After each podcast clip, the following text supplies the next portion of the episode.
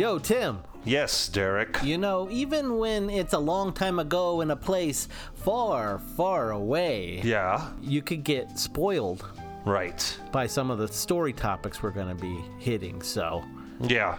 And the thing is, is if you've never seen any of the Star Wars movies, you're probably never going to see them. So right. And so, why are you listening to this? Shut this off. I demand of you. you're not even listening anyway. We're talking to you who's not even got their podcast on. This is Central Control. Stand by. We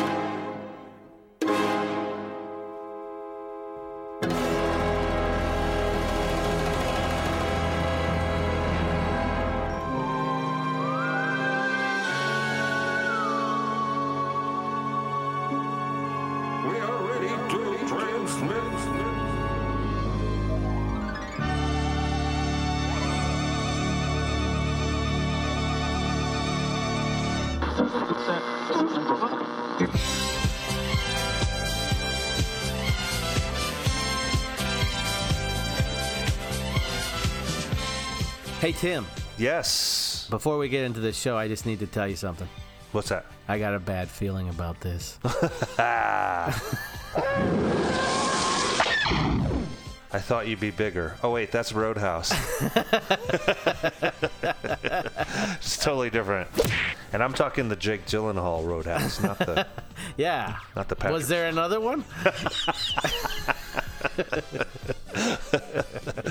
I used to fuck guys like you in prison.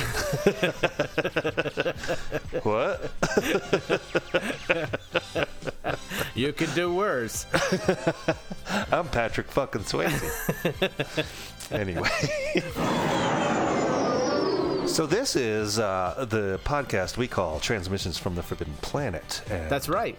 And my name is Tim, My name is Derek. and welcome. Well, on this episode, we'll have to refer to Tim as the master of all Star Wars knowledge. we'll see. We'll see. Uh-huh. You're putting pressure on me, which will cause my brain to immediately blank of all things I've wasted 40 years on. hey, you did it to me on Batman. Yeah, I know, I know. But it, but it worked. You were prepared. I'm, I'm winging this one. I'm, I'm trusting my brain. yeah. So yeah, we're gonna be talking Star Wars on this. Uh, we're gonna talk the prequel trilogy episodes, Volume 1. dealing with episodes one, two, and three. Right. And some this isn't that. Yeah, some of the Disney filler shit and some of the other uh, uh, important animation stuff. So Basically, all taking place within that timeline. Yeah, And then right. as the volumes go on, we'll carry on through the rest of the timeline. yeah, Keep yeah. it keep it in chronological order, if you will. That's exactly what I was just about to say. Yeah, we're not going to do order of release, obviously. We're doing order of how they take place in the timeline. BBY, Right.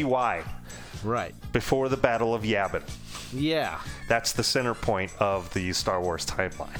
See, look at that. Look at that geekiness flowing now.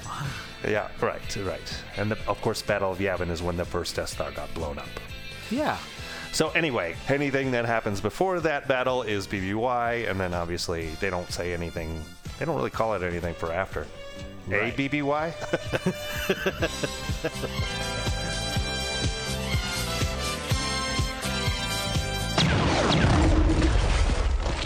so the birth of Star Wars from George Lucas. Mm-hmm. Yeah. So he's the guy, right? He's the guy that started this whole world that everyone hates and loves at the same time. Yeah, yeah. Uh, he was born to Dorothy and George Sr. in Modesto, California. That's where he was raised. Yeah, that's Northern California. Like outside of San Fran. Right. His dating bio would say something along the lines of I have interests in comic books and movie serials. I love science fiction and race cars. And cars, yeah. Yeah. He's a car guy. And um that's kind of that's uh there's a lot of influence from that in these movies, especially uh more all so of that these- stuff we just mentioned. Uh, Yeah. uh, as, uh, it's amazing when you start when w- once we get in just a little bit into the history of who he is, Yeah. how everything from his life in all areas of his life, from childhood, teens, twenties, thirties, all of that is incorporated in the stories he chooses to tell. Well, and um, I know as a young teenager, he had a little little sports car that he would race around in uh, Northern California, and uh, much to the chagrin of his father, who just wanted him to be, calm the fuck down and join his uh, what was it like a card store or something? they yeah, his father owned a stationery store. Stationery wanted him store, after right. he graduated to come and help him at the store. But he had a really, really, really bad car accident, and In 1962, yeah, a few days after his graduation, he was driving around, maybe racing. Hmm. Uh, people don't know for sure, and it's a mixed story there. But he, he had a souped up, and I don't know what this is Otto Bianchi Bencina? I, I, I, that's actually a very obscure Oh, okay. thing. So uh, it's a little sports car. Could probably, it's obviously it sounds Italian. So Right. He was in that, broadsided by another driver. The car flipped several times and hit a tree. He was thrown clear from the car. Apparently, Right. his seatbelt snapped. or 62, they Yeah. might not even have had seatbelts. Right. Um, but apparently, because he was thrown clear, He survived. he survived. Uh, Even though it, it messed him up, it hurt his lungs. He had to go to hospital, and it was a pretty Yeah. bad car wreck. And so after he healed from those injuries, he apparently was like, you know what, I don't want to be a racer anymore, because he wanted to be a racer for a long time. right, yeah. And then that got him out of. kind of pushed him into the whole uh, film school idea of going Right. to film school. Yeah, there is a there's a few things that like after he graduates, like we said, and uh, his father wanted him to come and work in a stationery store. He went off and basically it was just like I don't want to do that, and he even proclaimed. But many people, uh, many of his friends said, I'll be a millionaire by the time I'm 30. wow, yeah, called that one. right. He went to college just to pursue arts because he didn't know what else he wanted to do. well, here's the thing. I said the same thing. Uh, guess what though? Not a millionaire. You're just a few million shy of a million. now. yeah, right. I'm just nine hundred and ninety-nine thousand nine hundred and ninety-nine dollars away from being a millionaire. ah, you got some time. Look, I ain't in this for your revolution, man. I'm not in it for you, Princess. I expect to be well paid. I'm in it for the money. So I found this stuff pretty interesting though, because I looked up his little little history on him though. So he decides to go to Modesto Junior College, where he Yeah. just was investing his time in college, but he was doing a bunch of different things, and he didn't really have a direction on which way he wanted to go. While there, Yeah. that's when he started getting into cinema and there was a, a place called canyon cinema where which led him to get into very avant-garde films Right. and that's where they also were playing a lot of foreign films and that's probably it's speculated that's where he first saw uh, from 1961 yojimbo from kurosawa Right. Right.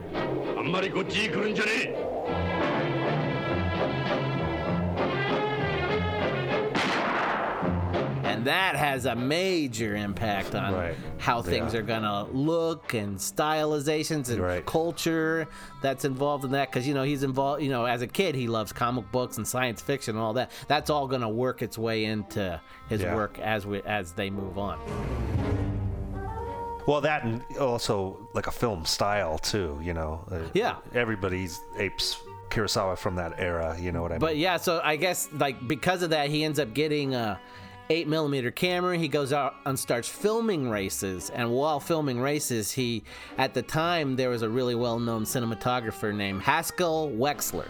Uh huh. And he meets that guy while filming at the races because that guy was doing a documentary on the races. They become friends because he tells he basically tells Lucas like, "What are you doing? Like, like pick a direction. You should be going to USC and getting in their film school there." Right. And that's why he ends up. He's like, "Oh, okay." Yeah. so he ends up going there and going to the film school there at USC and uh, getting a bachelor's degree in the fine arts Right. and there he meets other well-known filmmakers at the time. Spielberg is one of them. A little right. guy, maybe no one never heard of him. And then uh, John Milius, and um, a lot of guys that end up staying in his core group as he moves on. Right. So uh, he he graduates with that bachelor's degree, gets out, and then wants to join the Air Force. Tries to join the Air Force. They won't take him because he has too many speeding tickets. That's funny. so then he's later drafted into the Army by Vietnam, but then they reject him because he tested positive for diabetes. Oh, wow. So then they won't take him. So he decides, you know what? I'm going to go back and I'm going to try this filmmaking thing out. Goes back to USC, Right. starts getting really into filmmaking, and then he makes a short film called Electronic Labyrinth THX 1138 4EB, E and that ends up winning first prize in the National Student Film Festival in 1967. And Right. because he wins that, Warner Brothers gives out a scholarship and basically says, "We have this many features in production right now. You can choose any of these to go and kind of learn from whoever's directing that." And he chooses a movie named Finian's Rainbow from 1968, directed by Francis Ford Coppola. Mm-hmm. and that's how they become buddies. They become buddies, and then they become. He starts working for him after that. Doesn't starts working for him, and once Francis Ford creates something, uh, a company called American Zoetrope, they start making films. They get a big backing from Warner Brothers to finance George Lucas's first film, THX, which is an extended version of his Right. short, Short film, film, right. and it bombs.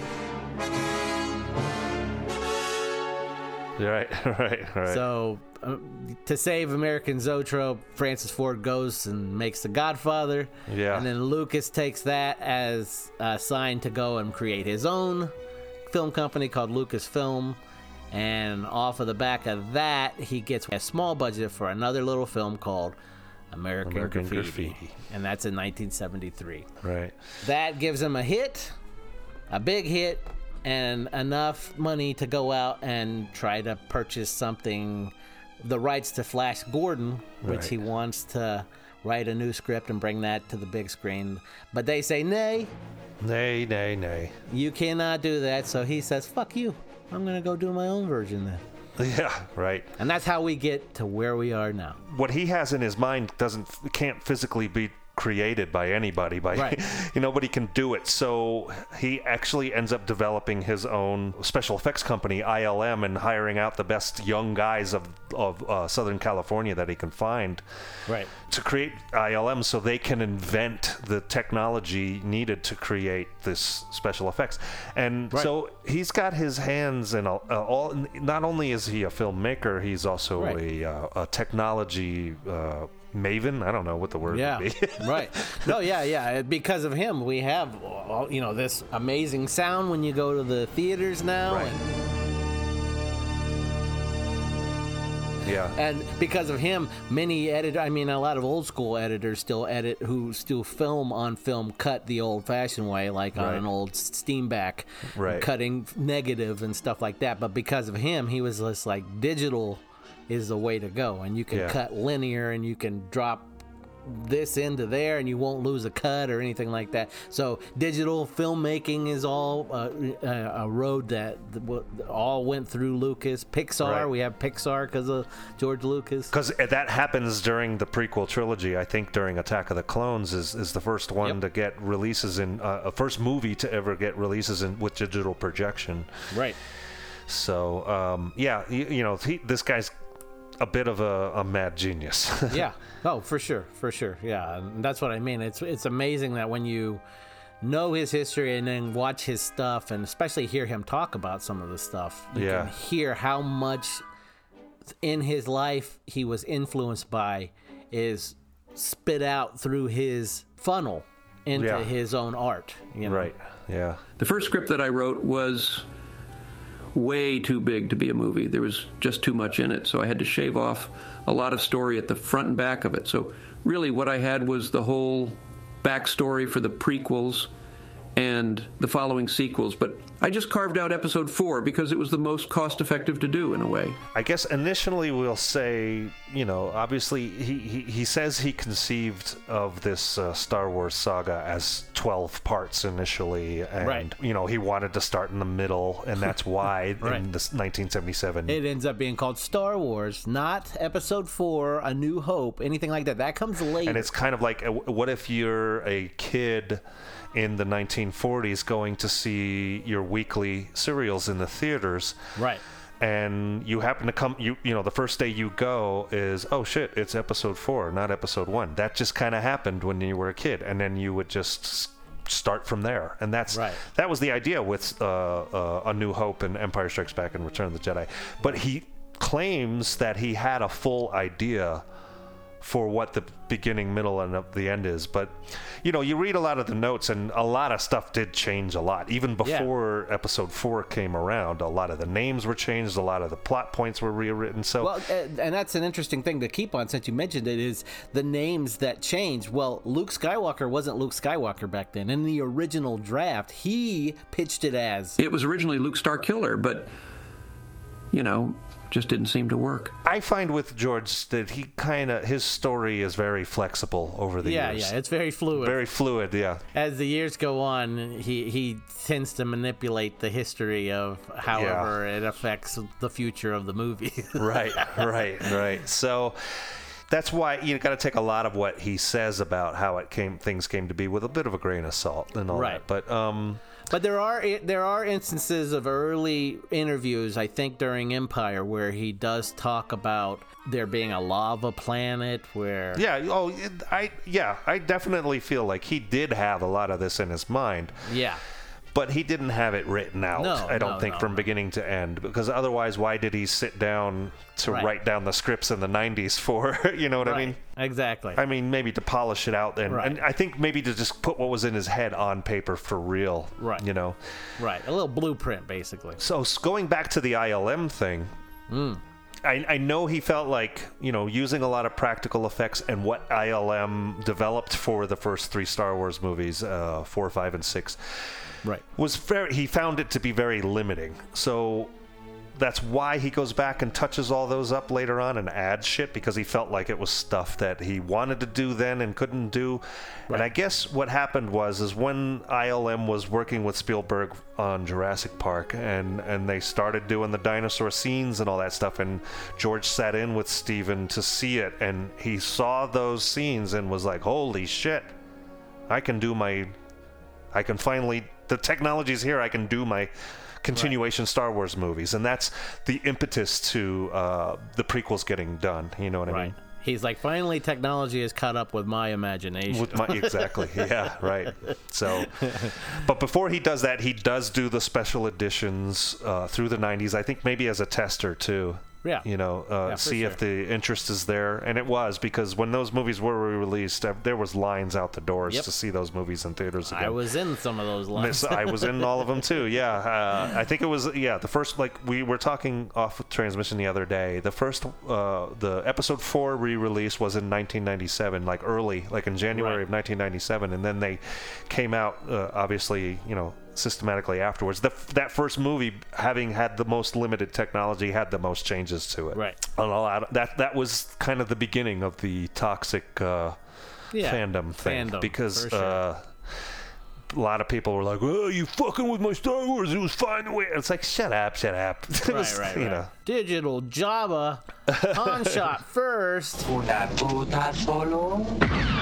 yeah, that whole thing, right? So, but because we're talking about these in chronological order Right, and not in order of release, we're going to talk about one of the newest things first. right, right. because yeah, th- this is something that um, came out last year, I believe. Yeah, 22 yep, under Dave Filoni, who is. Uh, the current day. yeah, current day George Lucas. He is George Right. Lucas today. Yeah, Let me give you peace, Master Yaddle. Tales of the Jedi is a, a series of shorts that came out on Disney Plus, and they all kind of mostly prior to Episode One. You know what I mean? Right. Some of them, you know, a couple of them kind of happen in and after Episode One or Episode Two, or during the prequels, I should say. right. They're really fucking good. Yeah, they're they're really really good. They're really story driven, even though they're only like 15 minutes each. yeah. they contain chunks of really great storytelling that not only is entertaining to just watch, but Right. also at the same time connect to so many different parts of the movie and are, are, are give more to a character that didn't have a lot to chew on in one of the films or two of the films. Yeah. really interconnects everything and builds a character. So when you go back and you end up seeing that character again in those films, you have that knowledge of the Right. Uh, and it's just it's amazing. Right, right. Because a lot of what George Lucas talks about is kind of dropping you in without a lot of exposition and, Right. and just kind of letting you go. So that when you do get this exposition in, like, say, these Tales of the Jedi's episode, it's so well crafted Yeah. that it fits in perfectly. And, and Filoni is a bit of a maestro at being able to um, retcon and Yeah. successfully not only lift material that needed lifting, but also just filling out, like you were saying, filling out a story Yeah. in, in a very interesting way. So Yeah. Anybody who hasn't seen these episodes, you've got to see them. They're so good. Um, Yeah, yeah. But I would say the first one is probably my least favorite one, and that's the one about Ahsoka as a baby. But it's still there's really good nuggets in there Right. and builds on her character and where she came from and stuff like that. But Yeah. yeah. Uh, her kind of revealing her natural talents with the Force and all that. Right, right.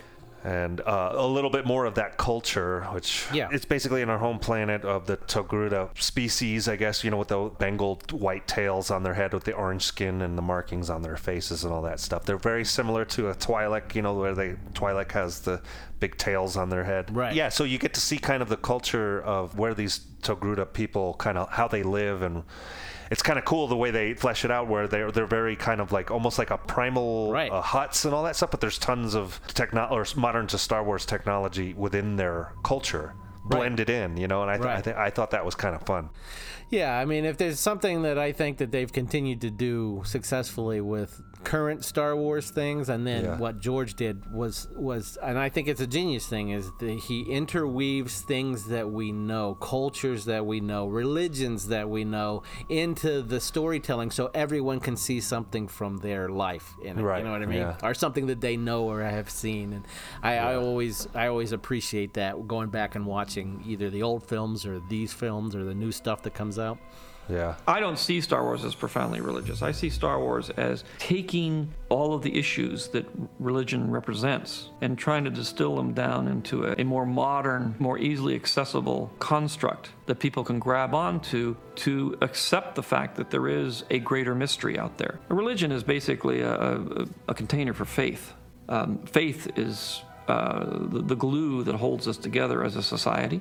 Faith in our our culture, our, our world, or you know whatever it is that we're trying to hang on to. The Ahsoka ones uh, are really great, and they add so much to her character and, and going into some of the the Clone War stuff. And even setting up for rebels the last the very last episode is kind of like uh, with Yeah. her her and uh, senator organa they're he, he's basically like so are you ready to fight because she had Right. Anybody who had seen the clone wars series she, she had quit being a jedi and that's that also helped explain why she wasn't in the movies but um, Right. before the end of the clone wars she had quit being a jedi and and gave it all up and ran away and was in hiding and all that. And a few things kind of provoked her and she, i think over time just being away from it for so long and then the the, the, the imperial im- oppression kind of drew her out. And the, that episode six kind of leads her into like okay you know all right this is Right. where i'm going to start getting involved in the resistance or the the rebel alliance that's fledgling at the point and, and right. Yeah, so those are great, but the ones that I really liked uh, was the ones about Dooku. right me too and building his history because he was always in those as we'll talk about as we get to them but uh, he was one of those characters one because of the gravitas of the actor they get to play him yeah christopher, lee. right but the character that you hear about by the time you get to Attack of the Clones, you're like, well, who, who, what? Like, who, who Yeah. is this character? So you want to know more about him, and then those provide this backstory, history, what turns him, and all of this stuff, and Right. that's the the amazing stuff that you can just feel the hands of Dave. Dave Filoni, yeah. yeah, all, Yeah. all over that, just massaging the story into those gaps of those things. while also answering the big question of what happened to Master Yaddle. Right. Because you see her in episode one and then she's never there again. Never. You know what I mean? Yep. She's a female version of the Yoda species. Right. or the Grogu species. And you know, a lot of people were like, "Well, wonder if she was some maybe Yaddle died in birth when Grogu was born, right? Right. Something like that." But Right. and that's still a possibility, I guess. But we get to see why Right. she wasn't in a- episode two, and I thought, oh, that's fucking cool. Right. And Yeah. the other thing that's important about her character is we get to find out that Yoda himself is just a linguistic weirdo with Right. his switching around of sentence phrases, is the way help you, I will. mm," Right. You know, all that shit. Because Yaddle doesn't do that. Right. Yeah. Right, right. Dooku, step to me. Whatever your crimes are, help me now. Then you heard. You know. That does not matter. Which is another. I mean, to me, uh, that could be anyone's spin of why they do that. And they're, well, it's because Cookie Monster is doing his voice, you know, all of that. But A Right. chocolate chip cookie. Chocolate chip cookie important to me too. Um, um, um, um. you know, that to me, that just says, okay, well, he wasn't raised in her region, Obviously, this species is is a huge mystery right? within this universe because they don't exist. There's only a couple of them at a time. So Right. yeah. So it, it almost heightens the mystery. Yeah. That that she doesn't talk the way the weird way that Yoda talks. you know? Right. Yeah. Uh, but yeah, seeing her and seeing like you're taking a character you barely saw, barely saw in Phantom Menace, and giving her this again in like a 15 minute span. Yeah. You really like her. You feel for her plight. Yeah. You, you can see that she's on both. She can see both sides. Both she's a very open-eyed Jedi who Right. sees the flaws in the system of Mm-hmm. you know the Jedi's, uh, and and also sees oh the, that's the dark side. That's the wall you don't want to hit, kind of thing. Right. Speaking on behalf of the Council, there's no reason to cause undue alarm. So you doubt his claim. No, I do not. But the wisdom of the Council is to be cautious until we know more. And you also, it does that thing that we've talked about in the past of like when you get a villain like Thanos or something, where Yeah. you see why the does Dooku. Yeah. is is doing what he's doing. You're like, yeah, Right. that shit's not right. Yeah, and how the Jedi have become fallible in their arrogance. Yeah. yeah, Yeah. right. Setting up the disaster that's about to come. Yeah, and also some of the backstory on Qui Gon and all that stuff too is great. Yeah, Like, see, you knew that um, Count Dooku was an important part of the Jedi Society or whatever, and the not the Council so much, but the he was a big deal. He was a big deal Master Jedi. When did he fall, though? You know, Right. all you know is he fell, and then here he is in uh, Attack of the Clones, just Right. full-fledged Sith at this point. right. And yeah, watching, seeing why and how, and like you were saying, it just gives such a gravitas to it Yeah, you know, unfor- unfortunately, you know, he's the one voice actor they had to stick with the Clone Wars voice actor because Christopher Lee passed away quite Right. a while ago. But uh, what is great about these Tales from the Jedi's is uh, they get Liam Neeson to voice Yeah. Qui Gon Jinn, and I got goosebumps when me that too. fucking happened. Yeah, I encountered a highly skilled warrior, one obviously trained in the Jedi arts. And you believe it was a Sith Lord? Yes, And they got Ian McDiarmid to do Emperor Palpatine right. too. You lost an apprentice, and so did I. All in service of our greater goals. You don't realize how much you're missing Ian McDiarmid as uh, Palpatine in the Clone Wars until you see Yep. him in that and you hear him talking Yep. to Count Dooku, and you're like, oh God, I, I got goosebumps. Just there's something different about his voice, you know. And Yeah. that's the thing about the Clone Wars is all the voices are a little bit different. Yeah, they're Right. other, they've become their own thing. Yeah. But when they do insert it into the the real guys into there, it it kind of does something Right. to bring them to real life, you know. Right, because when you first see Qui Gon Jinn, they have a new another person doing a younger version of him, and Yeah. but it still looks like Liam Neeson, you Yeah, know, a young Liam Neeson kind of thing. But you have this other guy doing his voice, a good job. But Yeah. there's something about it that when you flash forward years later and you see Qui Gon, and they're operating within that timeline.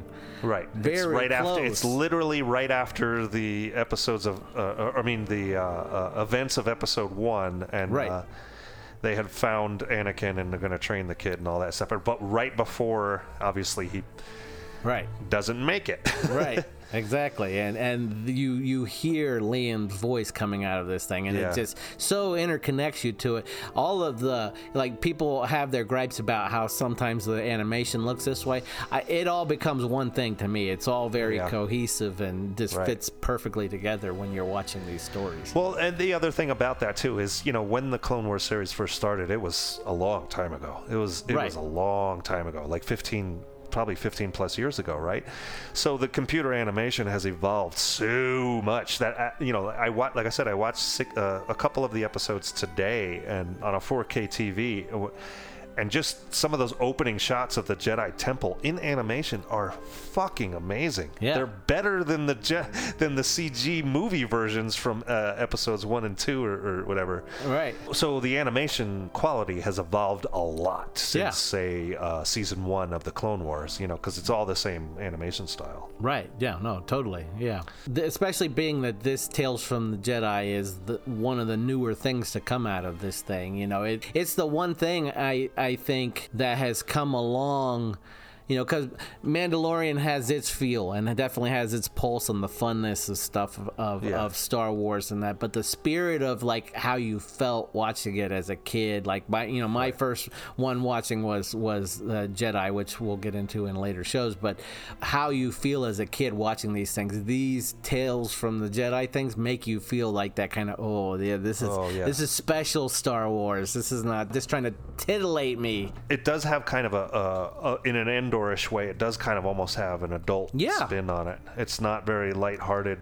It's like adult Clone Wars and uh, cartoons. You know, Right. That's what's great, I think, about something like Tales from the Jedi is it has that spirit that I it didn't feel like ever to me that, especially with A New Hope and Empire Strikes Back, that George was talking down to the to the audience. He was just telling you a story. Right. Whereas you know, as as they go on, th- that dynamic changes a bit. Right. Right. Right. Yeah, these tales from the Jedi are basically, you know, setting up uh, and filling in some of the holes from the movies, and uh, Right. really positive shit. It's amazing, and then like we said, Dave Filoni's behind that, and it's great too because when every episode ends, you see, you know, written by Dave Filoni, produced by Dave Filoni, you know, creative consultant Dave Filoni. You know, he has his hands all in this, just like you would see back in the day when a Star Wars film's ends. Wars. George Lucas, George Lucas, Yeah. George Lucas. Right. It's supposed to be a world of darkness, uh, and it's supposed to be a world of hope. It was always meant to be for everyone, from uh, you know, three to ninety-three. So you know, uh, one of the questions I, I wrote down for to ask both of us is: Does this show make it necessary for a Star Wars person? And I say absolutely, it does. If you're a For a Star, Wars, person, fan, yes. Yeah, yes. this is a must see. Yes. Yeah. Absolutely. Because as we're we were about to get into, I you know some of the the storytelling in the prequel trilogy is a little to be desired. I guess Right. not so much the storytelling; it's the execution of the storytelling. I guess. Right. Uh, the filmmaking Right. behind the storytelling leaves a lot of room to be improved. I Right. Think. And this perfectly does that. Yeah, as we'll we'll get into it uh, as we bleed into the next thing, which is Experience the spectacle. Feel the excitement.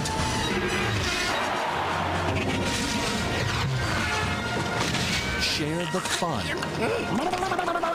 Take the journey.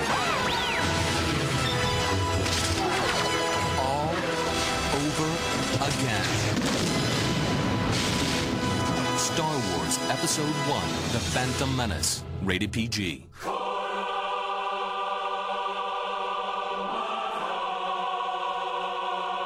something that was a huge event Yeah. in 1999. Right. The build up to the Phantom Menace Was massive. Yeah, it was just to know that there was gonna be another Star Wars film coming up. One in 1999 from 83 on. Yeah, there was, was the last- there was no nothing. I mean, in, in between Ewok films and stuff like that, which Yeah, were, ne- yeah, right, were right. never really, I don't think, ever taken very seriously. Yeah, full cinematic experience Right. and all that. Yeah. Right. Right. So the build up, even hearing the what the name was, was a big announcement. Right. You know, the the, the Phantom Menace. Once that's the name, you're like, oh my God, what does that mean? You know, who, who- who's it talking about? Right. Right. And everyone, of course, we, we all knew it was going to be a prequel and how, you know, the story of Anakin Skywalker and everything. And I, I may be remembering wrong, but I remember everyone, in my circle anyway, being very excited about that storytelling. Yes. Yeah. Yes. And then they cast Jake Lloyd. yeah. So episode one, The Phantom Menace, comes out in '99, and it's divisive. And I think it, it I- although it it did crazy fucking Yeah. numbers, everybody went to see it. Well, you gotta you gotta look at it this way too. you don't know it's gonna suck. right. You know. Right. And so this is 22 years in between George Lucas directing. Yeah. He does. Right, because he did episode four, Right. But he did not direct Empire Strikes Back or Return of the Jedi. Right. He didn't direct anything else up until 1999. Yeah. And he and he didn't even really want to do that. Right. He was looking for other directors. He went to Spielberg first, and Spielberg said, "No, no, you should do it. You know, it's coming from your head. You should be in full control of this thing." Yeah, and I've been thinking about that lately too. And I think there's probably a little bit of horror stories in the ether about George sticking his nose in his in Irvin Kershner's business during Empire Strikes Back, and and obviously I think you were saying. Richard Marquand was the director of Return of the Jedi. Right. And I think, you know, he pretty much had George over his shoulder the whole time, telling him how to do it. Right, kind of right. Thing. And and you know Spielberg, even though I'm sure they have a you know, a decent relationship because of uh, Raiders of the Lost Ark, Spielberg and Doom Lucas, right. Yeah, Spielberg and Lucas. That uh, I that's just Spielberg was probably like, I don't, I don't, I don't want to deal with this, George. Right. You know what I mean? You're just gonna a- aggravate the shit out of anybody who directs these. Right. Well, that, and I think Spielberg's probably smart enough to know, like, no one's going to make a Star Wars film that's going to satisfy all of these rabid fans that have built up over Yeah. the years, so I don't want to be a part of that hate. Here's the thing, though. I think Steven was wrong. I think these movies would have been better had they been through the eyes of someone with a different perspective on filmmaking than because you know you hear some of the story mark hamill and harrison ford they always tell stories about how they were picking on george the whole time during Right. the original star wars thing because he was so cerebral and so nerdy and square and stiff right thing I remember most clearly was my first day in the Millennium Falcon. I said to him, "Okay, George, how do you fly it?" Well, you uh, you you know you the you see how it, you just fly it. and it comes through in the dialogue that he writes and all that Right. and it, it- you know uh, so i feel like somebody with a better directing eye than george Oh. would have probably been able to tell these stories a little bit better i think Right, you get someone like Steven Spielberg in there who, you know, not that he's not had his pitfalls for sure of all his schmutzy stuff that he does and stuff. indiana jones 4 right, yeah, his biggest pitfall. But to, to get a perspective of someone like him with, I think, he and at least up till Last Crusade, George and, and Spielberg seem to balance each other a bit on that's going too far. Maybe we shouldn't do that. Maybe we should do this. And they both could kind of keep each other in check. Maybe by the time they got to that level, they, they wouldn't have been able to do it as much. And definitely by the time you get to Indiana Jones. well but here's the thing too i feel like with indiana jones they both kind of had equal ownership of it in a way Yeah, yeah, yeah. Whereas Steven would have come into Star Wars, it was fully, you know, 20 years into or 30 years into it being George's thing. Right. You know, and I, I he's like, I don't want to step into Right, it, right, right. know? Right. Well, even I, mean, I don't even mean necessarily Steven Spielberg, just somebody, Right. with with a bit of a, a, a directorial prowess. Right. You know what I mean? A natural directorial, someone who can work with people really easily. I feel like George is an awkward, almost kind of autistic kind of Yeah. guy who can't relate with people well, so it makes it difficult for. That's why Mark Hamill and Harrison Ford are ragging on him the whole time. Right. You know, so uh, Yeah, yeah. I- I, yeah. I guess that's my two cents on that. I, I, we can go on and on, but By the time you get to um, Phantom Menace and George's directing, again, one, you got a 22 year gap from when he's directed anything, and two, he's so into tech now, and he's also Right. he's a billionaire now. right, He's yeah. he's has all of these people, and I I don't I'm not just picking on him. I don't think it's good for anybody in any position to have yes men around them because then you don't see any you don't question any of your decisions. Right. And um, so by the time we get to there, I think George was so concentrated on. I already got the story laid out and the lines on the page. All I need to do is hear those lines. I'm concentrating on the tech that's going to go on behind them. And I think that you feel that in some of the acting because the people are just like, I, I need direction on this, you know? Yeah, Should I say right. that line Oh. differently? And George probably heard the line and goes, Nope, good job. Yeah, know? right. Uh, also, we're getting real thick into the CG era, and this movie is CG'd out the ass, right? But not You know, as much as what comes next. Because he's Right, still that's true. shooting on film, and he actually Uh, yeah, shoots in certain locations outside. Right. And then c- kind of backdrops, fills in the gaps with CG. Right. But I guess what I'm saying, when you have a ton of blue screen Right. or green screen, whatever they're using, it's harder for an actor to get into the spirit of stuff. Right. You know what I mean?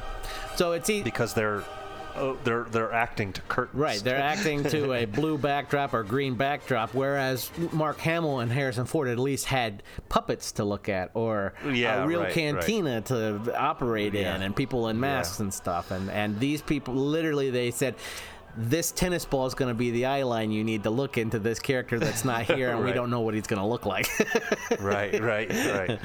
and you have very good actors, are mostly very good actors. I mean, you you, you you're bringing in Liam Neeson, who's amazing in the movie. You're Right. bringing in um, Ewan McGregor, and who's fantastic, bringing his Yeah. A game to this, and and even Natalie Portman's coming off of a lot of really great roles. She, I just think a lot of uh, Liam Neeson, I think, is kind of like whatever. I'm, do- I'll do whatever I'm told, kind of thing. And he comes in and he does it, and he gives a lot of heart to it. Uh, and then Ewan McGregor, he has a lot of spunk to him, which is great uh, for that role. And he doesn't have a whole lot to say or do, so. He's mainly just you see his enthusiasm coming through, whether it's anger or something like that. So that's easy to to really to get across on screen. But when you have someone like a young boy like Jake Lloyd and you have someone young like Natalie Portman was, I think it's hard to tell them, show me emotion through these clunky lines. I think you know if we're gonna get into some of the gripes, one the the other gripe is casting Anakin to be eight years old at that point. Right. Are you an angel? Which I, I really don't. I don't know if that was the original intent, and then he dumbed it down, kind of like he did with Return of the Jedi. It was supposed to be uh, the ending battle on Endor was supposed to be actually Kashyyyk and Wookiees, right. and then he thought, well, why don't I just make these teddy bear things, and then we'll appeal to kids more We'll and sell more toys, yeah. right? So he does it again with uh, Anakin's character and dumbs him down to an even like a, a relatable. Uh, a pre-adolescent boy, and it makes it really clunky. Right, it makes it clunky. So kids who are Jake Lloyd's age or under are all, oh yeah, this is fine. Yeah. But everyone who's fans of the original trilogy go and see it, they're just like, what is this? Yeah. Now this is pod racing. And then Amidala is like 12 or 13, and she's he's eight, and they're supposed to get married later on. They're, right. Yeah, it, it, Yeah, it was it's just a li- weird. It's a little awkward. Yeah, yeah. it was just kind of like when you find out Luke and Leia kiss Right. each other. You know, they find out later on they're brother and sister. You're like, oh, wait a minute. I I think the, the the two biggest struggles in that movie are that and the Jar Jar Binks right. character. Right. I would. Jar Jar is definitely the uh, a, a giant leap forward in technology, no doubt. I will Yes. give that to him hundred percent. There's a reason for that. He is the first fully realized CG character on film. Right. Yeah, there hadn't been one before that. And so George again, that's I think that's George's eye on tech more than Yeah. character. And I think he knew, well, you know, with the original trilogy we had C3PO bumbling around saying corny lines and stuff and making the kids laugh and that's uh, his attention seems to go towards I have this very adult political theme Yeah. behind this story that's an overarching Right. story over this whole prequel trilogy.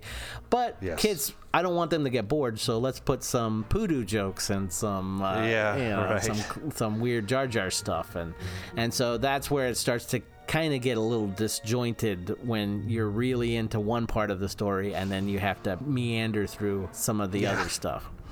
This slapsticky tripping down falling jokes and and it's it's really and just the annoying way in which that character is portrayed and Right. you know we know we all know the the actor Ahmed Best went through hell and all Yeah. that and that's that's not fair. No, it's that's not. terrible. It's terrible. Yeah. He's been redeemed recently, but well, I you know that's a spoiler thing. I won't uh, talk about that too much. Right. So outside of all those definite negative things, there, I I still personally really enjoyed the movie. Right. Did you Um, see it opening day? No. Okay. No. I, I was never much of an opening day person. Okay. I always like to wait a couple weeks just to kind of I gotcha. Give it a little bit of time to die down. So, and I had heard from a lot of people, you know, oh, I don't know. You're like, this is great, but this sucks, and this is great, and this, sucks," Right. you know, whatever. Oh, and I was also doing the thing at that time where if I go, because I was going to the movies quite a bit, if there was a trailer coming on, I would plug my ears and close my eyes Right. and, and make sure the person next to me would uh, tell me when the trailer was over because I wanted to be 100% fresh when the Phantom Menace came Right. and, and, and not have seen anything at all. Right. And I managed to do that. So This was at the beginning of that time. This was before Marvel stuff and Snyder cuts Yeah. and all of that Right. stuff became right. such huge. I remember sitting in the Water Boy when that came Right. out, and the Phantom Menace was one of the trailers in front of the Water Boy, oh, okay. and people paying money to see the Water Boy coming out watching the trailer trailer and, and, then leaving. right. And and then right. At the screening I went to to see the Water Boy, they played the Phantom Menace trailer. Everyone went fucking nuts, and it was an amazing trailer. I remember like, Yeah. wow, this trailer just gave I me. still have Yeah. never seen it. Really? That's hilarious. yeah. So Yeah. they did that. Everyone watched the Water Boy, and while the credits were going, people were getting ready to get up and get out. One of the people from the theater came in and said, "We're gonna play the Star Wars trailer again at the end if you guys want to stay and watch the trailer one more time." And everyone was like, "Woo!" And then went and sat back down. That's genius. That's smart thinking. Right, right. Right? So Gatorade. H2O. Gatorade. H2O. Water sucks. yeah, I waited a few weeks, and um, you know, I'm also like, you know, Star Wars dork, so I'm pretty much just fully gushing. Right. At the whole thing, and then you know, even in the opening scenes and seeing uh, Qui Gon and Obi Wan I have a bad feeling about this. we've talked about in like the Fight Club episode and all of uh, some of the future show stuff where in this time period is when Chinese martial arts had exploded in, in American culture right you know and Jackie Chan had become a big thing Right. and, and Jet Li had become a big thing so to see that they had taken the Jedi uh, uh, abilities or whatever Right. they're, they're you know in full recognized uh, t- top form and, and, and kind of do a wushu fighting style I loved it Right. fucking loved it Right. yeah I, I saw it opening day and waited in a big long line, got in, and I remember just having chills when that opening scroll came up. Yeah, You know, yeah, and yes. the music. You know, it was just like, what? It's a new story. Like everything beyond Yeah. the opening. Boom, da, da, da. Like I Yeah. don't know what's going Oh, to happen every time this. they do Right. that. Yeah, when, every time they do that, Yeah. you know the start. Oh god, yeah. Yep. That gets me every time. Yeah. I get a little verklempt. Yep. oh, I know. And just to be able to realize that you're seeing, you know, after how many times you've watched Yeah. the original trilogy over and over and Right. over and over And again, bought it you're like, again and again and again. finally, finally going to see some new material in this universe, and it was so exciting. Right. Yeah. Yeah, I don't know when the fight scene's gonna happen. I don't know when someone's gonna do something in Jedi or reveal something or what character it's gonna be. All of this stuff is new coming at you, and so I- I know I, I loved it. I knew I didn't Yeah. process it at the time of what I didn't. like. I knew that I felt Right. it felt a little off here and there, but Exactly. by the time it ended again, I was just like, that was a Star Wars film, and I had a great time. Yeah. And then going back to see it, thinking, Right. okay, The cracks start to come okay, Yeah. Okay. Yeah. This is what people. Yeah. Right. All right. All right. This is this kid's Right. kind of sucks at what he's doing, isn't he? right. right. When the storm is over, I'll show you my racer. I'm building a pod racer. Yeah. And, and you know, I, of course, nowadays you see, you know, a CG heavy movie Right. and it has that cartoony anime. Oh, yeah. This was the first one that was really Yeah. you were seeing. So you you were caught up in it. You don't see that kind of cartoony animated look. Right. You know what I and mean? you don't even care that there's another big fish. There's always a bigger fish. yeah, right. There's two. Yeah, you're like, wait a second. Did the did the film You just skip? got away from one of Did the, the big fish, skip? and then it's just it's the same threat twice. But as time went on with this film, the thing that happened because it was such a huge film, and I think I've even said it on a previous episode. I think that the movie ended up being the most successful of all the prequel movies that came out. Yeah. Is because people Yes. kept going back thinking. Wait a minute, did I like it or did I not like it? I'm gonna go see it one more time just to make sure I did. Yeah, right, right. Well, that and like you said, the anticipation Right. of a new Star yeah. Wars film. You know? Fuck it, there's another Star Wars movie out. I'm going to see it again, kind of thing. Yeah. Right. Yeah. And uh, and you know, getting to see it with THX sound and with Right. everything behind it. You know, this Lucas did not skimp. He threw the whole toy chest at you in the movie. Well, and some of the things, you know, when you were talking about, you know, the yes men he has around him and all that stuff. Right. His designers, though, his designers, they, they- he would he would tell them kind of the gist of what he would want, and then they would go out and do two or three versions of it and bring it back, and then he would review them all and say. This is probably the one right here, but let's make a few changes. You know, th- this, that, Right. and that, and and uh, I think that is a good system. Yeah. That system worked out because all of all of the surrounding material in the Phantom Menace is fucking rad. Yeah. And I'll tell you, so the sound design, you know, Star Wars has always been about its sound design. Yes. Ben Burtt and all the, the cool shit he did with cables and making the scuba mask Darth Vader noise and all Yeah. that shit. When we get to the pod race and you start hearing those fucking pod, those different engines and the way they sound, ah, god damn it, Yep. that shit is cool. That is hands down. I remember being in the theater and watching it and just thinking, this is the fucking coolest thing ever. ever. Yeah. right, and, and it's one of those little like realizing and seeing something ver- that was just barely mentioned in the original movie Right. when uh, Luke Skywalker talks about being in the uh, pod race Right. or whatever. Right. And then we get to see what this pod race is all about on Tatooine, and um, Right. that that character uh, Sebulba, Simba Wampa! who's the reigning champion, Right. One, he's a cool ass design looking dude. Right. You know, he's obviously a bad guy. Yep. You know, he walks on his hands Right. and uses his feet as his hands. Right, you know, right. But he has that huge engines on the pod Yeah. racer that are kind of like X-shaped and all, and they have that pulsing jet sound that's Right. It gives me fucking goosebumps just talking. them. Yep. as it goes Right. by, and it's fucking the coolest Oh thing. man, I love that. Yeah. It made me want to get surround sound for the house. And it sounds amazing at your place when I heard it then too. Yeah. Um, yeah, and uh, so s- you get all of these things. You can definitely see where story was really concentrated on, and then there's patches of glue holding this. Oh, I need this Yeah. to get to here. I need w- to get to this from this battle to this pod race. Here's something to make it stick together, kind of thing. You know?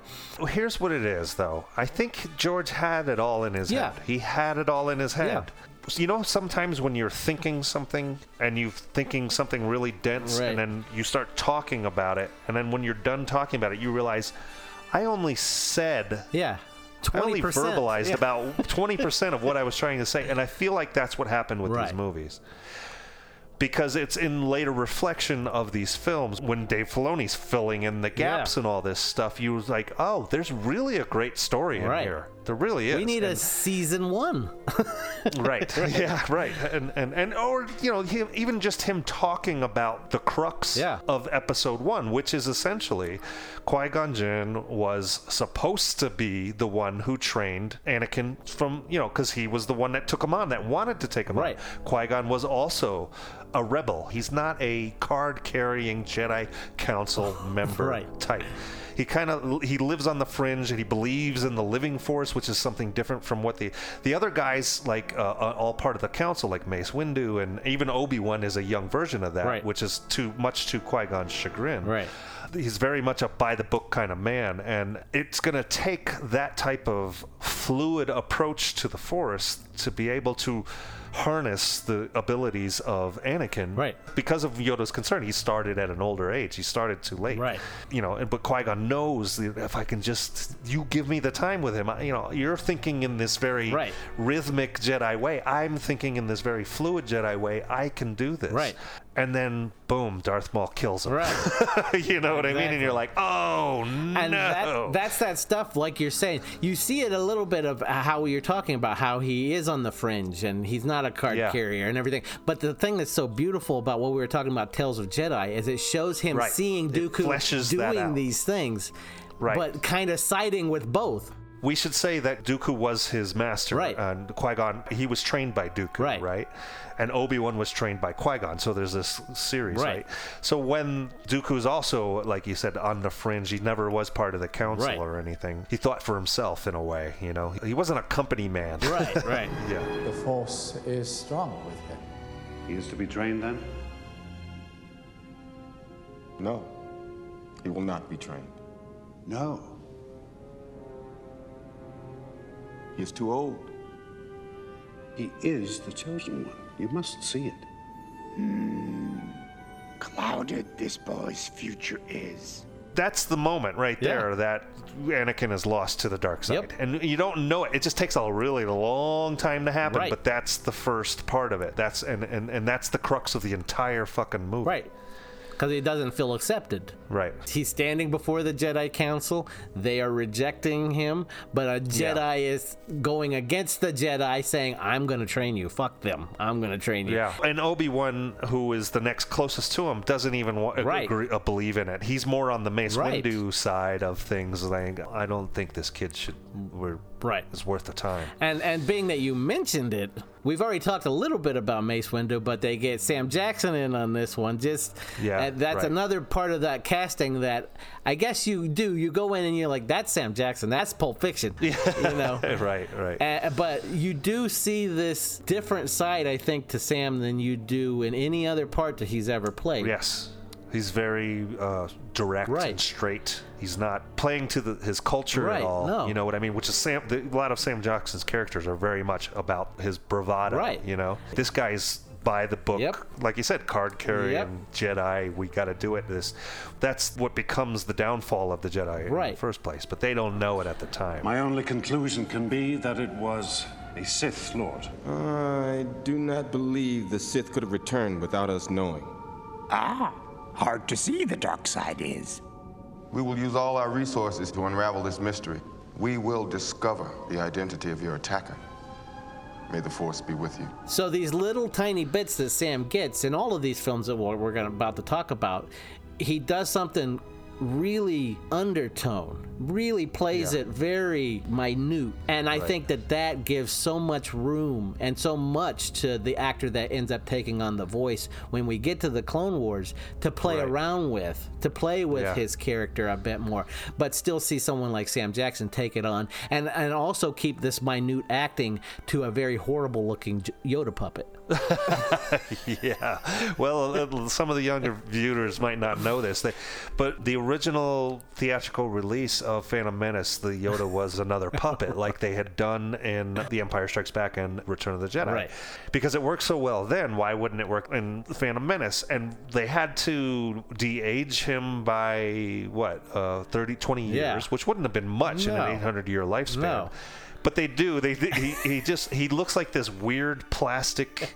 He looks like a toy. Yeah, yeah. It looks like a toy. Whereas when when you watch Empire and Jedi to this day, you're just like, that's amazing what they did with that. You know? Yeah, with a puppet, Yeah. right? You get so much out of it. It has that kind of foam, Yeah. uh, almost terry cloth look to Right. it. You know what I mean? Whereas some, for some reason, the one in the theatrical release of the Phantom Menace looked like a plastic Right. version of him, and it was very stiff looking. It was jarring. Yeah, it was if jarring. there was right. anything, my first reaction to even all of the Jake Lloyd stuff and Jar Jar stuff, I don't think I was as jarred by that as in the theater watching and seeing that Yoda and being like, oh my Right. god.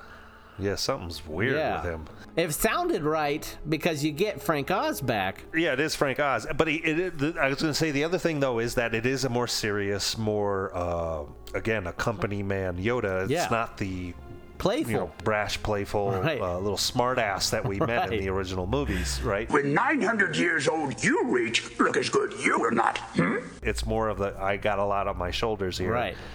I gotta be serious. Right. So by the time these things get their DVD release and now on their Dis- Disney Plus release and all that stuff, the CG version that they did for Attack of the Clones and uh, Revenge of the Sith Right. ended up replacing the you know overlaid or whatever Yeah. rotoscoped in the, the, the a CG overlay, so we don't have to suffer through that anymore. So it looks just like the puppet. It looks amazing. Right.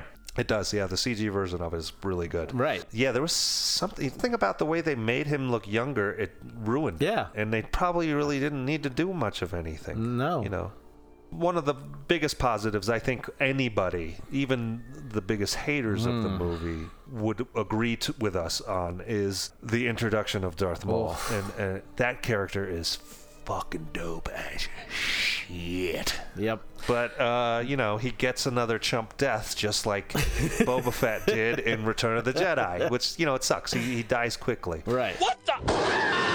But he served his purpose, right? right. I mean, in the gr- we don't know it at the time, right? But he served a huge purpose to the story because then that sets up Count Dooku and this Right. whole, or they're trying to create this overarching story of, uh, uh, you know, Dooku has to replace Darth Maul and he's already an old man as as uh, Palpatine's apprentice. So, Right. You know, the Sith only come in twos, a master and an apprentice, right? So, Right. and the whole reason all this exists is because. Palpatine foresaw Anakin as the coming chosen one and wanted him for himself, right? That's what this whole thing is about. And that kind of lends to the title too, right? What is the Phantom Right. Menace? The Phantom Menace is Sheev Palpatine, right? Right. The Republic is not what it once was. The Senate is full of greedy, squabbling delegates. So seeing in this movie, seeing the, I remember being fascinated by the game that he's playing. Yeah. He's the little chess game that goes over all these movies. That you know, I'm moving a little closer here, a little. I'm moving all of my pawns into where I need them to be, and and. uh so loving him as uh, Palpatine in this and seeing Well, and that that was one of the biggest gripes was this movie's too much about Star Wars politics. Nobody wants to watch Yeah. politics, and Who I'm like, uh, Yeah. actually, it's a part of. You, I thought it was very interesting because they Yeah. always alluded to the Galactic Senate, and you know, one of the first big things that happens in the Imperial base in Episode Four is you know. Uh, Peter Cushing's uh, J- Grand Moff Tarkin comes in and says, "I we've just got word that the Galactic Senate has been finally absolved and all that stuff." And you're like, "Ooh, wow, the Galactic Senate." right. Here we're getting to see about it. And if you don't tell this part of the story, you don't really set up the whole Right. rest of the universe, you know, and Right. why there's a rebellion. So you have to tell that shit. Right. And I remember also while watching it being a little off put, and I see it differently now, but Yeah. being a little off put, like when Qui Gon is like, because it's a monumental moment when Qui Gon sees a Sith. Yeah. Sith has not been seen. Right. They're this thing that we hear stories about. Right, right. It's like going up to some. It's like me going to you and saying, "Hey, I saw Bigfoot today." right, You know, right, right. You know what I mean? It- Yeah. and, and it's when he goes to the council and they're just like, what? You know, like Yeah. questioning him, like Right. really? Yeah. I remember being off put by that when I first saw it, but now seeing it I, and thinking about it all, all these years later, I'm just like, well, yeah, it makes total sense. They're just like, well, maybe you saw someone. Yeah, but uh, you know when when Lucas uh, asked that, like I was just saying, he had all these designers and creators. Um, right. When they asked him to create this particular, you know, who's going to be the Sith that we see in this, he said he wanted it to be the pure a demon. He wanted it to be the devil incarnated, and Right. um, you know, one of, if you look at one of the original, um, I think I talked about this in the villains uh, episode. One of the original drawings was a female character with the l- red, long, stringy hair, and Right. that kind of ended up being kind of uh, like in the part of the Night Sisters thing, whatever. And but that's kind of the character that they he said, okay, that, but maybe a little more de- demonic looking, and then they add the horns and the Right. the the red and black uh, uh, tattooing and all that stuff. Like I talked about, he's Right. a Zabrak of Dathomir. Right. And here's the thing you see those, what you're talking about. Anyone can create like a drawing, a piece of art. Yeah. That can look demonic and mean and, and encompass a lot in a, in a drawing, uh, uh, a piece of art that you hold up and go, yeah, I want it to look like that. But if you don't, if you put that on film and don't have the right person underneath it, right. it can really fall apart. And the fact that they got the right person underneath it, I think, is pivotal. which is Ray Park, and he was Right. a kind of a, uh, a martial artist, uh, uh, choreographer, and, and he's the one that helped kind of him and that other. There's another famous uh, swordplay choreographer that those guys worked with to develop all that swordplay. We were we were playing. We were big kids, and uh, to sort of be part of Star Wars and, and play fight every day. Oh, you that's know, the best. it was it was a lot of fun, you know, and, and and we also played a lot of video games at that time. We were playing Soul Calibur, so some days we would come in and reenact those Soul Calibur moves just to make it fun. because you you know this is a time where luckily it's a character who's mysterious and only has Right. like one line in the whole movie he only says like one thing in the whole movie so you don't really need much of an actor you just need to have a presence Right. And he gives it. he, yeah he does and he has that physicality too to be able to you know doing those you know very aerobatic kind of wushu Right.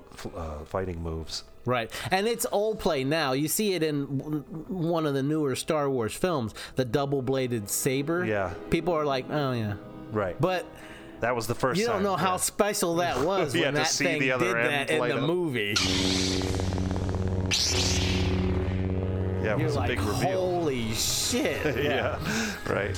And just to hear it, you know, him spinning it around his Yeah. back and all that shit, double fighting. Just to see how much movement went into the fighting and Yeah. choreography went into the fighting, because you're looking at the first Jedi in tons of years by the time we're seeing a fight between them. You know, Obi Wan is in his what 60s, 80s, Yeah. something like that. Yeah. By the time we see him fight Darth Vader, Right. and they're both moving very stiffly. Right, right. Understandably so. Yeah, yeah. Well, one is not, not only like one fourth human, and the, the other one is, uh, uh, you know, an old man at that point. You know, right. Plus, he's also wise enough to where he's he's also. They show this in some of the rebels' uh, evolution uh, that he Right. evolves into a more uh, almost samurai-like, less is more kind of movement kind of thing. Right. You know. And so I don't even think Lucas gets enough credit for this decision is to I want to do opposite Darth Vader. Yeah. I want to go as far away from that as I can. What's the opposite spectrum of that? Still evil, of course, but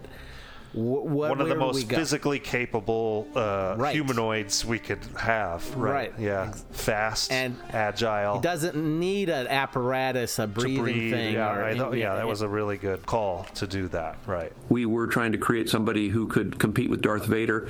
And in researching evil, what we found was that a lot of evil characters have horns. So we certainly pulled from that. And the way he looks should evoke fear. And um, I mean, I didn't want to create a monster type character, not fear like that, not grotesque. But uh, something you felt on an emotional level, that kind of fear. His look just makes you want to walk the other way. Because even in a lot of the legend stuff that had come up uh, in years prior to these prequels and all that stuff, you have like Darth Malak or something like that. All he has, the, he has the gray skin and the breathing apparatus and all that stuff. Everybody kept in the legend Harpy. stuff. They kept trying to. Every bad guy had to have a Darth Vader-like presence, and right. the fact that Darth Maul did not have that, you know, uh, made it cool. You know. At last we will reveal ourselves to the Jedi. At last we will have revenge. And so, just to start to wind down with the movie a bit so we can move on, but uh, the thing that I think is brilliant is that in this you really get the center character with Qui Gon, who is really the heart of this movie. Look, I'm very proud of the film. I got to be a Jedi, got to play with uh, those wonderful lightsabers and stuff, and uh, it was it was terrific, Andy. It really was, you know. And you have Obi Wan, who has essences. You can see Ewan peppering in a little bit of Alec Guinness Yeah. in there, just a little bit to hello and Yeah. stuff like that. You were right about one thing, Master. The negotiations were short. but he's also I want to go, I want to go, and you you in the past have made a great allusion to the this fight at the end, uh, where you Right. see everyone's fighting styles. Yeah. Right, when they get s- separated by the ray shields kind of thing, the, the, the, the embodiment of where they are in their training is kind of comes through and who they are as. Right. So you have the, the walls come down and it separates Obi-Wan from Qui-Gon to Darth Maul. Darth Maul are right on the opposite side of each other, and then there's several walls in between. Obi Wan's caught way in the back, and Right. Obi Wan is the you know young, inexperienced, and eager. He's back there. He's pacing around. He's like, "Oh Jesus, I gotta." I gotta help! I gotta help! I can't, you know. And and Qui Gon, Right. Qui Gon sees himself, you know. He's he's a master Jedi, you know. He just fucking uh, gets down on his knees and starts meditating. He's like, "There's nothing I can do in this moment but wait. So let me just prepare myself."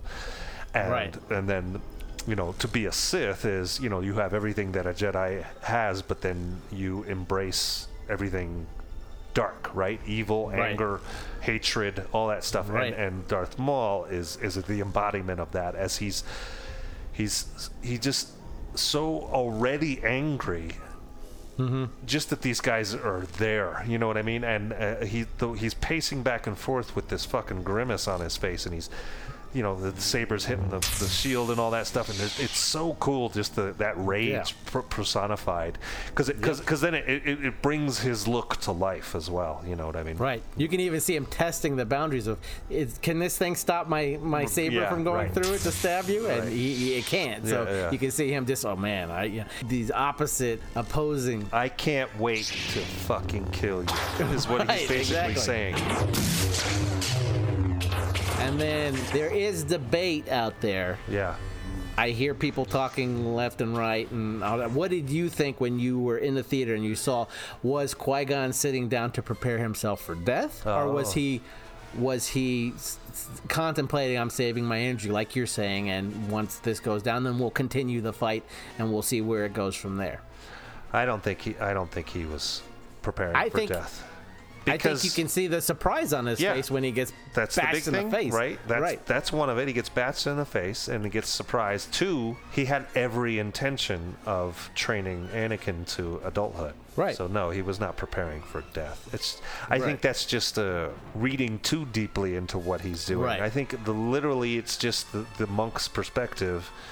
There's nothing I can do in this situation, so why push any efforts? You know, why? You know, the young guy back there, antsy, jumping around. Right. I'm older than him. I'm wiser than him. He's wasting energy. He has Right. energy to waste because he's young. Right. I'm an old guy. Right. I'm just gonna calm the fuck down. right. Wait for my opportunity. That's what a like a, sage monk would do. You know Right. what I mean? Right. That's kind of the, the the kind of Shaolin monk attitude of it. Because originally, you know, there's a like you were saying, Kurosawa was a huge uh, influence on um, Yeah. George Lucas, and so. Uh, you know the samurai is a big part of of what the Jedi, the original Jedi lore was. But then as it grew on and on and on, there that whole Chinese side of it kind of came into it, especially with this young, you know, showing that in this time period of Jackie Chan and all that stuff with that fighting style that was very Right. much like an acrobatic kung fu uh, type fighting. So then the Jedi also kind of like, okay, so they're, you know, we're not just taking this one Eastern philosophy, we're going to take a couple Eastern philosophies and combine Right. them together. That's that thing too I was talking about too. I think it's very smart of George where he said, "Yeah, we're, there is going to be essences of Buddhism, Right. and then you know Anakin is born of the spirit like Christ. Yeah, and, right. You yeah, know, the, right. the, chosen one. I guess we all- should talk about that because that is a big. Before we Right. leave Phantom Menace, uh, the- so the, George does introduce the bio mechanism for w- why some people are stronger with the Force than the others, and that's these uh, little tiny organisms that are basically uh, like a- Sentient. yeah, they're, yeah. Well, the they're- way he describes it. yeah, they're sentient beings. They're little tiny uh, animals that live inside us, little single-celled Right. organisms, maybe that are very strong. You know, with with the force, I guess.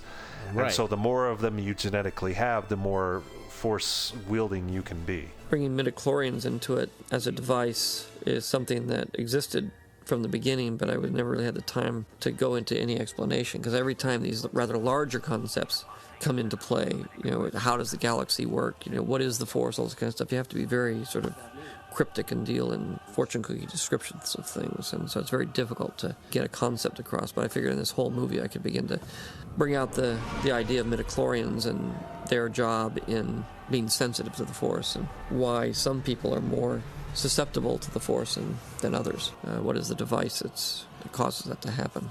And I also like the idea of this symbiotic relationships, which is a, and again an ongoing theme in the whole movie of people helping people. That there may be a completely different race of life form that lives inside your body, uh, completely independent of you, but has some influence over you. And that was one of the things. So when Qui Gon uh, uh, talks to Shmi Skywalker about, you know, where who's the boy's father and all that stuff, she said there isn't one. I was just pregnant one day. Yeah. And they, they're basically saying it's the Force bringing this prophecy to life, you know, immaculately that she just became pregnant, and that is Right. that explains why his uh, midichlorian uh, count is so super high because he because Right. Qui Gon says to Obi Wan it's higher than Yoda's. Right. right.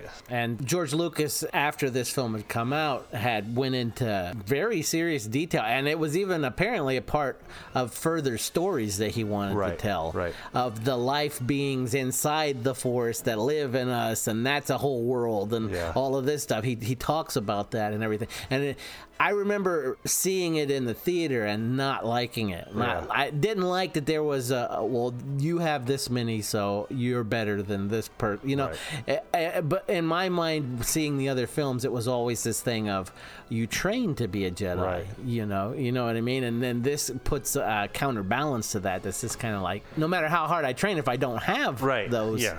But there is kind of truth to that in the real world in that, you know, you think of somebody who's a trained fighter or trained well let's Right. let's talk about boxing, right? Right. You talk about trained boxing, you have all these champions over the years. Some of them are Right. trained really hard to get where they are. Oh, And yeah. then there's a few of those weird ones that just have this natural thing on top of Yep. the training they put into it and you got your Muhammad Ali's and your Mike Tyson's, right? Right. They have that something extra that Yeah. propels them way above everybody else around them, and that that's George's perspective, I guess. You know. No, no, no, and, and that's what I mean. When I, I remember seeing it in the theater and not liking it, rejecting it, thinking I hate it. Yeah, I think I felt the same way. Over the years, though, Yeah. I, I that perspective you were just saying, I was like, well, I get where he's coming from. Yeah. Not that I wholeheartedly back it 100%, but I see more in it than I did then. And instead of just, I don't like it, I reject it kind of thing. Right, because originally I think you think, well, because of the fact that Yoda's 800 years old, he's had that much time to train. Right. That's why he's so powerful with it. But then Right. it turns out it's more of a species thing. And then you also have to, uh, well, how do you explain why is Darth Vader so fucking powerful? Why is he so Right. powerful? He's just a human guy, and he's barely even human anymore. Right. Because as a full-fledged human, he was above everybody else, and then you know he loses his limbs. He's still. he was so much far ahead of everybody else naturally that he's still that much better without arms Right. and legs. You know what I mean? Right. I mean, yeah, there is something about it. When you do kind of quantify it in that way, you take out that sort of uh, almost Eastern philosophy mysticism. You know Right. what I mean? And and, Yep. and kind of make a. Uh, so yeah, I, I'm, I I guess it's it goes both ways for me. Yeah, yeah. For me, yeah. Now it does. Yeah. Like, yeah. So then versus now is basically how I was was looking at it right then. And, Yeah, yeah. And, and an instant rejection thing, which I think goes with youth, and then as you get older, you can start to kind of see a little bit more perspective on Right. many different things. But uh, one thing before we get off the, that came in that uh, I thought was phenomenal is you bring back from the original trilogy, you bring back another big, big player, John Williams, and he comes in with the Duel of Fates in this. Oh, Yeah. And that thing just is amazing. Right. John Williams is such a masterful man of music that luckily for me, I can show him the film we have shot, and without saying or uh, uh, instructing any ideas of my own, he can go in and make a mediocre scene phenomenal.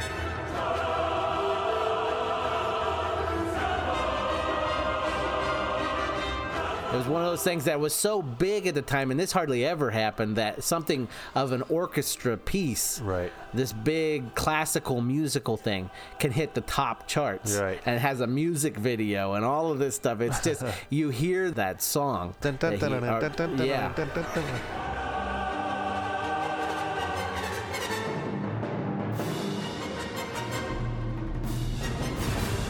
Overall, the the movie, like George says in his commentaries, you know, the movie has to kind of be what it is, love it or not. Right. Has to entertain singularly. Well, he's yeah, but pe- so many people are mad at it.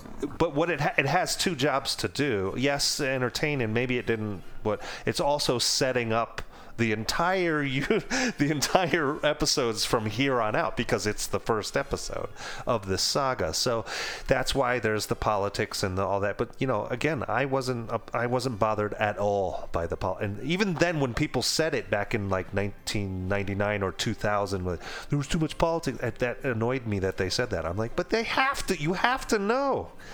It's telling what it would be an empty blank story without substance if that wasn't in there. Right.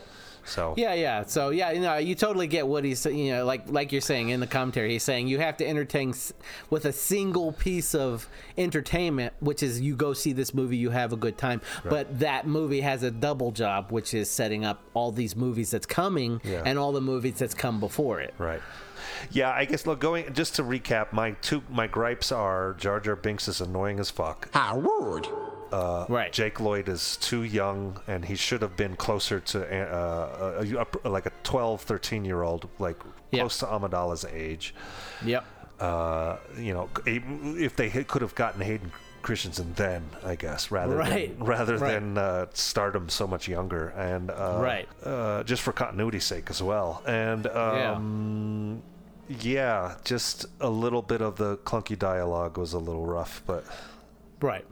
Overall, I still I will rewatch this and have a good time with it. And good, yeah, I, it's one of those ones that, especially with Dave massaging the story as we go along, becomes more rich and more rich with each viewing now. Having that what they're adding now, right? Which is which is unusual, right? But amazing, and I hope that they can keep doing that. yeah, like I said, it, it it's him him kind of even on just fleshing out what the crux of the movie was because I never even saw it until he said it. I never Right. the, the whole thing about Qui Gon supposed supposed to be the guy, and then Obi Wan reluctantly has to take over, and then you know the kids' battle is lost at that point. Uh, And, and for whatever reason, I, I guess that's kind of where I was earlier on when I was talking about uh, George. George's direction probably missed the boat on that. That that could have been better, more eloquently explained. I believe it was in his head. The only reason J- Dave Filoni knows that is because him and George talked about it. Right. So I guess that's why I think it maybe in a better director's hands that might have come through a little more clear, and I wouldn't have Right. had to have Dave Filoni the 20 years later to say that to me, and then the, finally the big bell goes off in my head. Oh, Right. that's what the whole movie is. The whole movie is about that. And then my my gripes with the film was the same thing. The Jar Jar, I was like, okay, because especially when you're cutting between, I want to see the saber fight, Yeah. and you're cutting to Jar Jar on the battlefield. It's Look- like I don't give a fuck about what this is going Yeah, on here. right. Get back to that. Yeah. And it, it it's tonally off balance. It puts you tonally off balance when you see Qui Gon die, and then you're back to Jar Jar hijinks. Whoops! Blowing up tanks by accident. em- yeah. Yeah. Right. It messes with your emotions like that.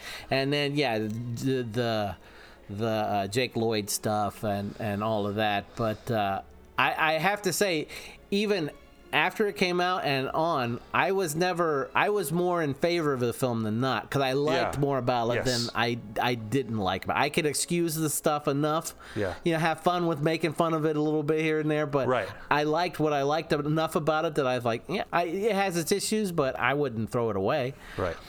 No, I wouldn't either. And pushing forward, what you see George do is he does he as much as I think he doesn't want to have to, he does listen to the gripes of the audience enough to say, okay, Jar Jar in this next one is going to be fixed. Yeah. But I'm going to do something else instead. Right. and right. then i- you don't hear as much about midichlorians, Right. even though I think that's really big in his mind. Right. He, I think he sees enough to know, you know what, if that's going to sidetrack people from looking at the story, then we'll we'll set it to the side a bit.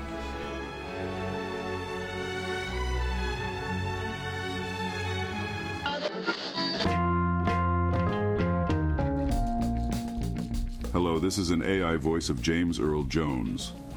If you are enjoying this podcast, Transmissions from the Forbidden Planet, please think about supporting it by doing something as simple as rating it five stars on your preferred podcast platform and writing a review as well. It helps these poor geeky boys think they are not worthless. Also, if you want to reach out and ask a question to either Tim or Derek, you can do so by heading over to Instagram and looking the show up at TFTFP Podcast. Thank you for your time now. Back to more Nerd Talk.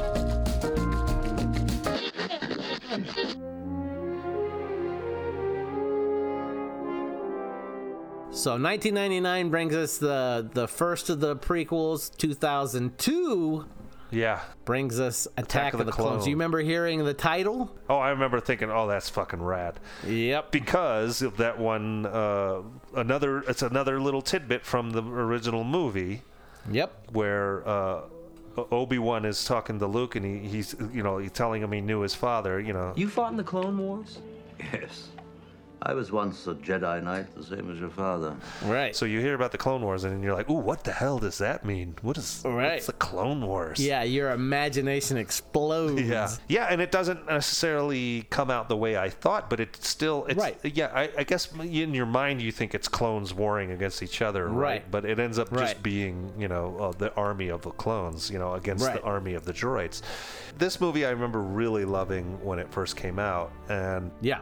I feel like of all of the original six, this is the one that has probably soured the most over time. There's a lot of great stuff in A lot it. of great just stuff. Less great stuff in between not so great Yeah, right. But it, it, and again, you know, in the moment of 2002, and I went and saw it in the Right. theater like probably two or three times. And, Oh, yeah, me too. Uh, not given, I thought it was s- far superior Yep. to the Phantom Menace, right? Yep. Now I fe- kind of feel like it's on par with it, and uh, I don't hold it in. I, I, I- I probably am more prone to rewatch the Phantom Menace than I am Attack of the Clones. Right. At this point in here. my Star Wars watching career, and I think it's you know the you know, this we we introduced Hayden Christensen as a more grown up uh, Anakin uh, Skywalker, and uh, Right. he got a lot of shit too back in the day. Oh, yeah. He's getting all the love now, you Yeah. know. But back Yeah. in the day, he was you know he's very wooden and a little Yeah.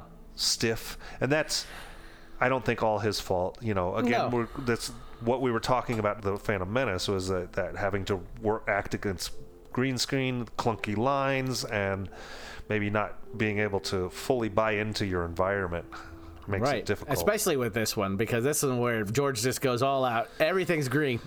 yeah, right. The whole Everything's thing, green. right? Uh, Well, this is the one with, uh, isn't it? You said it's not film, right? It's Yeah, it's digital. it's digital. digital. right? Right. So, yeah, it's all green screened. Uh, well, technically, we've gone to a whole different level because now we're creating the films digitally, whereas before we were doing them analog. We, we had to build sets, we had to have puppets, we had to everything had to be real on the set, and it was very clumsy to to go into a really f- large fantasy environment. We really couldn't do it.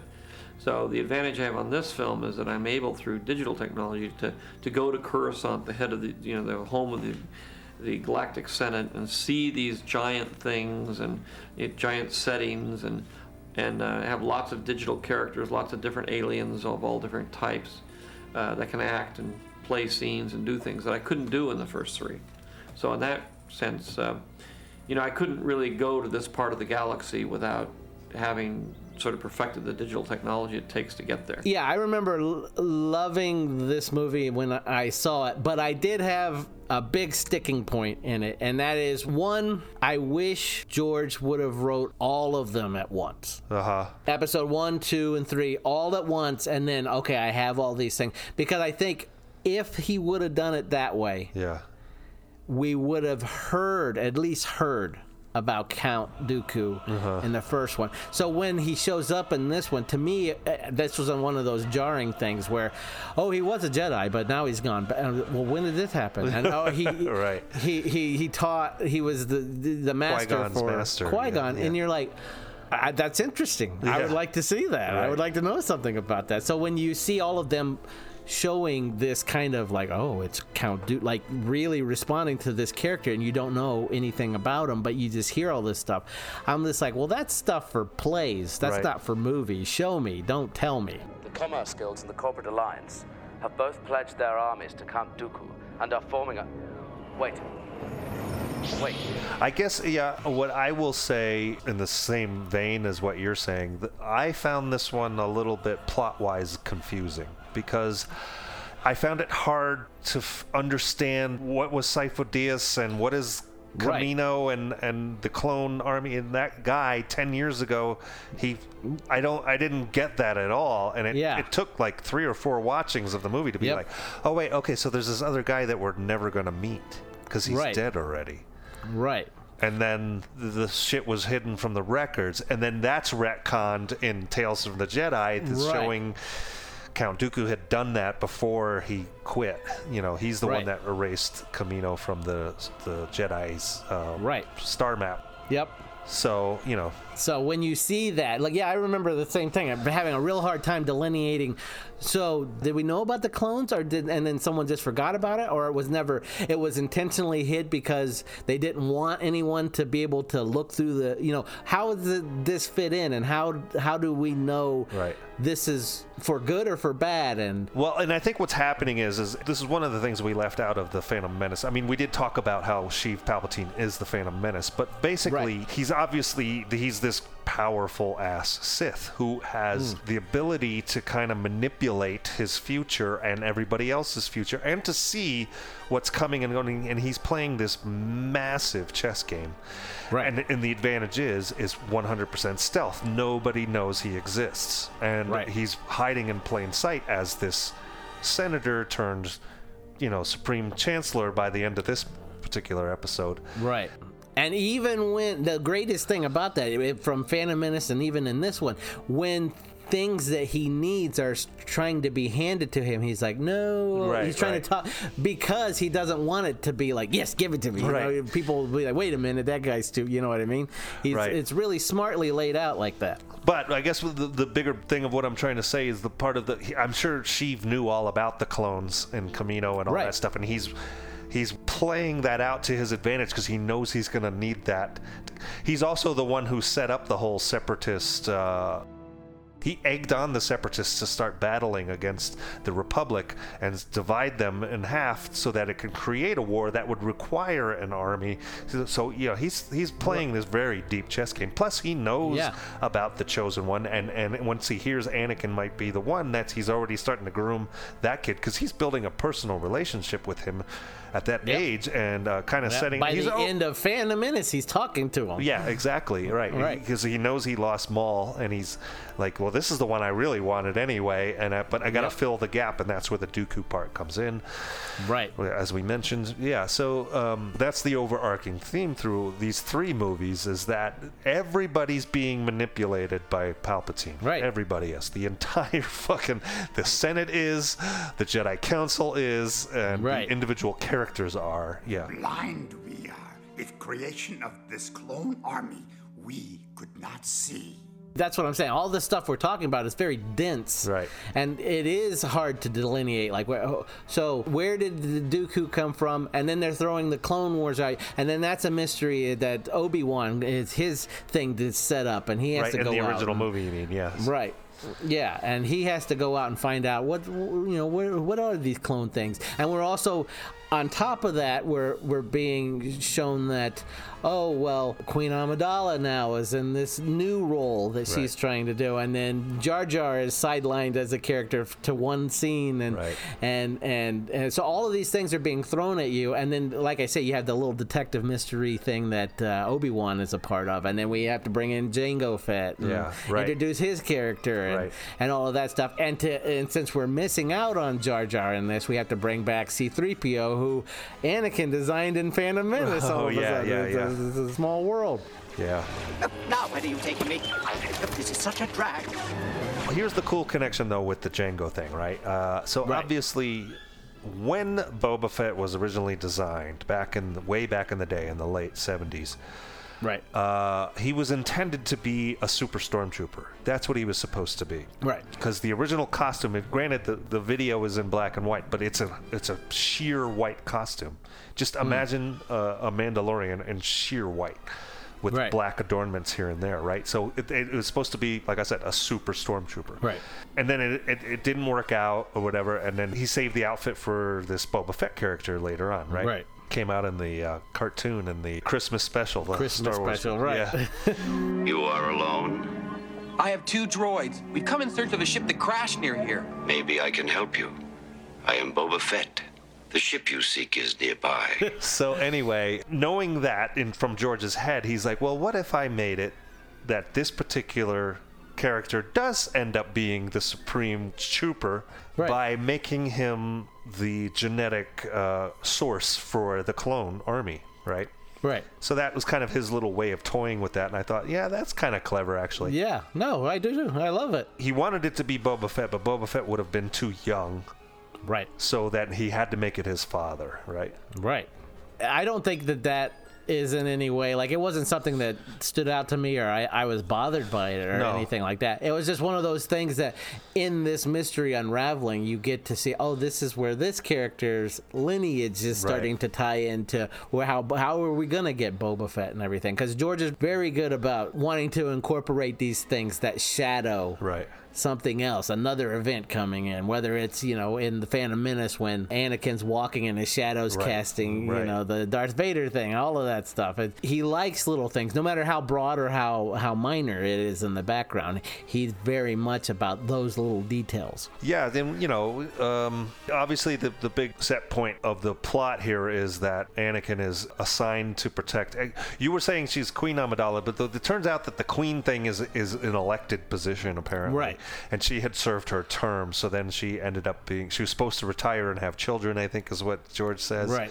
Right. But for some reason, because of the difficulties of with the Trade Federation and all that stuff, her talents were being called back to become a senator and still represent her planet. Right. So, uh, and then her life is being threatened, and uh, uh, the Jedi Council assigns Anakin to protect her, and of course, that's where they're gonna Right. fall in love and all that. From the moment I met you, all those years ago, not a day has gone by when I haven't thought of you. That's where the the most clunky stuff starts coming in. Yeah. And it's unfortunate because as we said, I think that the actors are capable. Yeah. But I think that they just feel out of place and Maybe they're I, there might have been a chemistry issue too. I don't, you know what I mean? It might have been a chemistry issue, and I, I just think that here you're stuck in this green room, Yeah, and trying to be here's this clunky dialogue, Yeah. and you have this guy who's a living legend and a billionaire, and has designed all this cool stuff. Do you really want to talk back to him? He's Right. putting you in the coolest thing ever, Right. and so. You know, you probably just go in, you say your lines, you trust your direct. You have to, as an actor, you have to trust your director. Hey, am I saying these the way you want me to, kind of thing. You know, and and so being that they're n- not so much N- Natalie Portman because she was a child actor, but you know Hayden Christensen's coming into this and he's just like I'm playing this epic character. There's no way he's gonna win with every fan out Right. there, Right. and he is. He comes off as kind of a whiny brat. I'm ready for the trials. But he feels that I'm too unpredictable. He won't let me move on. That must be frustrating. It's worse. He's overly critical. He never listens. He he doesn't understand. It's not fair. But you see that tied into how Luke, Luke was kind of a exactly. whiny brat. Yeah, you know? Luke was a whiny brat and had to grow into his yeah. Right. And so it just sticks out on those points where he's whining about, I want this and I want that from you and, and all of this stuff. And then it hits these serious moments where you have him wiping out Yeah, the, sand people, and the Tusken kids. Raider uh, family. Yeah, the Tusken Raiders and that whole scene, and you're like, holy shit, this is and and so you're trying to get emotionally connected. Why doesn't she just go, okay, well I'm out of here? Yeah, right, right. You don't have from that childhood Phantom Menace relationship. How is there this kind of connection Spark, there? yeah, it doesn't Right. it doesn't feel na- like it came naturally. Yeah, Right. Well, and you know, who knows? Maybe what's his name isn't quite the romance writer he thinks he is, and you know, it's Right. It's all a little corny and all that. you know. Right. And then you get to that whole big final ending, and you have that line where she's supposed to deliver, I truly, deeply love you. You're just like, all right, let's just get on with the fight. Yeah. Come on, guys. yeah, it feels uh, forced. right. Forced. Right. But, no pun intended. ding ding ding! I didn't even think about it. But uh, we also get from this whole, uh, you know, them courting each other out on this little lush lovemaking castle land that they're in. Right. you get the famous line. Uh, I don't like sand. It's coarse and rough and irritating, and it gets everywhere. Everybody's been making fun of that for 20 years now. Yeah. So yeah, you get that stuff, but I, I, I some of the things that I really loved about it is I loved all of the stuff. You know, you really start to broaden out even as Obi Wan, and this, like I said, it's a little detective story that he's he's unraveling this mystery, and and you go and you you see a little bit more personality coming out because you see his old friend Dex. He has to go talk to him, right. and all of that stuff. A lot of people find that stuff cheesy, and oh Jesus, take. I liked all. I of thought that it was stuff. cool. Yeah, the Yeah. diner aspect and all that, you know. Yeah. Obi-Wan! Hello, Dex. Take a seat, I'll be right with you. Cup of Joe for your hand. That little robot on the wheel and the. yeah, and. Oh, what do you know? yeah. Kamino Saber Dart. I like that guy. And I, I really, really like the whole Kamino and Kaminoans Yeah. and all of that shit was so cool. May I present Lama Su, Prime Minister of Kamino? I trust you're going to enjoy your stay. The look of it, and then uh, the, the- you know the city rising out of the sea kind of thing. Uh, Yeah. I thought that was all. I loved all that stuff. I loved all the Jango stuff, the battle between Yeah, him and uh, that fight all of between that him and stuff Obi-Wan was is- is fucking dope. amazing. Thank you for your time, Jango. Always a pleasure to meet a Jedi. Because you're seeing him, you know, use the jetpack and the double, Yep. you know, two, you know, almost like a John Woo kind of like a double. Yeah, no, it's what you want to Yeah. see Jango do Yeah. when they're in that shit. Yeah, exactly. And so, yeah, all of that stuff I thought was great. The whole Clone Wars at the end, you know, you see uh, thousands of these stormtroopers and uh, all, all of this stuff interacting with these mo- giant monsters, and then you uh, you get Dooku really showing his stuff, and then Master Yoda. Count Dooku. I don't care how many people made fun of it. I freaked out at that last scene with uh, Yoda, where he picks up Oh the saber. yeah, the, I thought it was You're rad like, as fuck. Yeah. What the fuck? Yeah, I thought it was really well done. Some people hate it, some people love it. Yeah. I, I loved it. I thought it was great I because he, it you know, you know what? He has to be able to do it. Yeah, yeah. There's no way he can't. You know what I mean? I don't know. Right. I, th- I thought it was great. Yeah. But well you have, my old Padawan. This is just the beginning. Yeah, you get to those scenes and everything. You got to wade through. I, you, like I said, the the love stuff is pretty lush in this film, so you have to kind of wade through a little bit more of it to get to the stuff that you really like and everything. And I think that's what we're pinging off when we're saying, uh, you know, when it comes to the one or this one sours a little bit more. That's mainly, I think, what we're pinging off. Yeah, of. But, yeah. But like we said, the standout characters from um, Phantom Menace, when you had Qui Gon and, and you had Obi Wan and stuff like that. But in this one, I, I really love uh, how they're bringing forth Obi Wan and really showing him and everything. I'll get to the bottom of this plot quickly, milady. You'll be back here in no time. And I really love Jango and his introduction. And I'm just a simple man trying to make my way in the universe. Ever made your way as far into the interior as Coruscant? Once or twice. Recently? Possibly.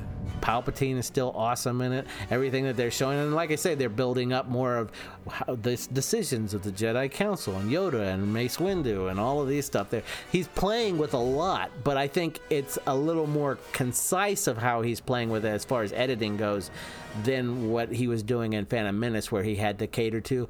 You know, we have this fight going on with uh, Queen Amidala that has to run up to this thing, and then Jar Jar on the battlefield, and then I think he's a little bit more together as far Yeah, as yeah.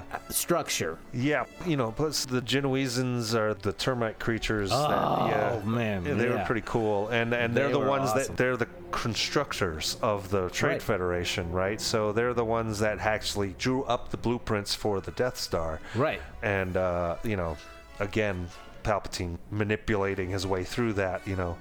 Yep. Gets the plans, and yeah, I thought those things were cool. this idea of a democracy being given up and in many cases being given up in a time of crisis you see it throughout history whether it's uh, julius caesar or uh, napoleon or um, adolf hitler you see these democracies under a lot of pressure under in a crisis situation who end up giving up a lot of the freedoms they have and a lot of the checks and balances to somebody with a strong authority to help get them through the crisis. You know, it's a Not the first time a politician has created a war to try to stay in office. And then you put someone like Jar Jar in charge of this, and then he ends up, you know, bringing in basically the doom right, to right. everyone. But you, you you get to see that huge auditorium with all the pods and stuff, Yeah. which you saw in Phantom Menace too. In the Galactic Senate, yeah. Right, but the, that room is just such amazing work being done in that particular scene and, and all of that, and to see it more and more, the big arenas that you see, the sweeping fights and everything. I just, you know, I had a lot of fun with it. Definitely watching it when it came out, when it was new in 02. and then again, like with everything, you see, you see the cracks and and Right. Yeah, and uh, you know, as we go into the Clone Wars animation series, Lovely little place the Separatists have here. Right. You talk about the retconning, and, and that series is a whole system of retconning. Yep. And Matt Lanter's version of Anakin Skywalker somehow redeems yep. The kind of whiny, annoying Hayden Christensen version. I see you for what you truly are.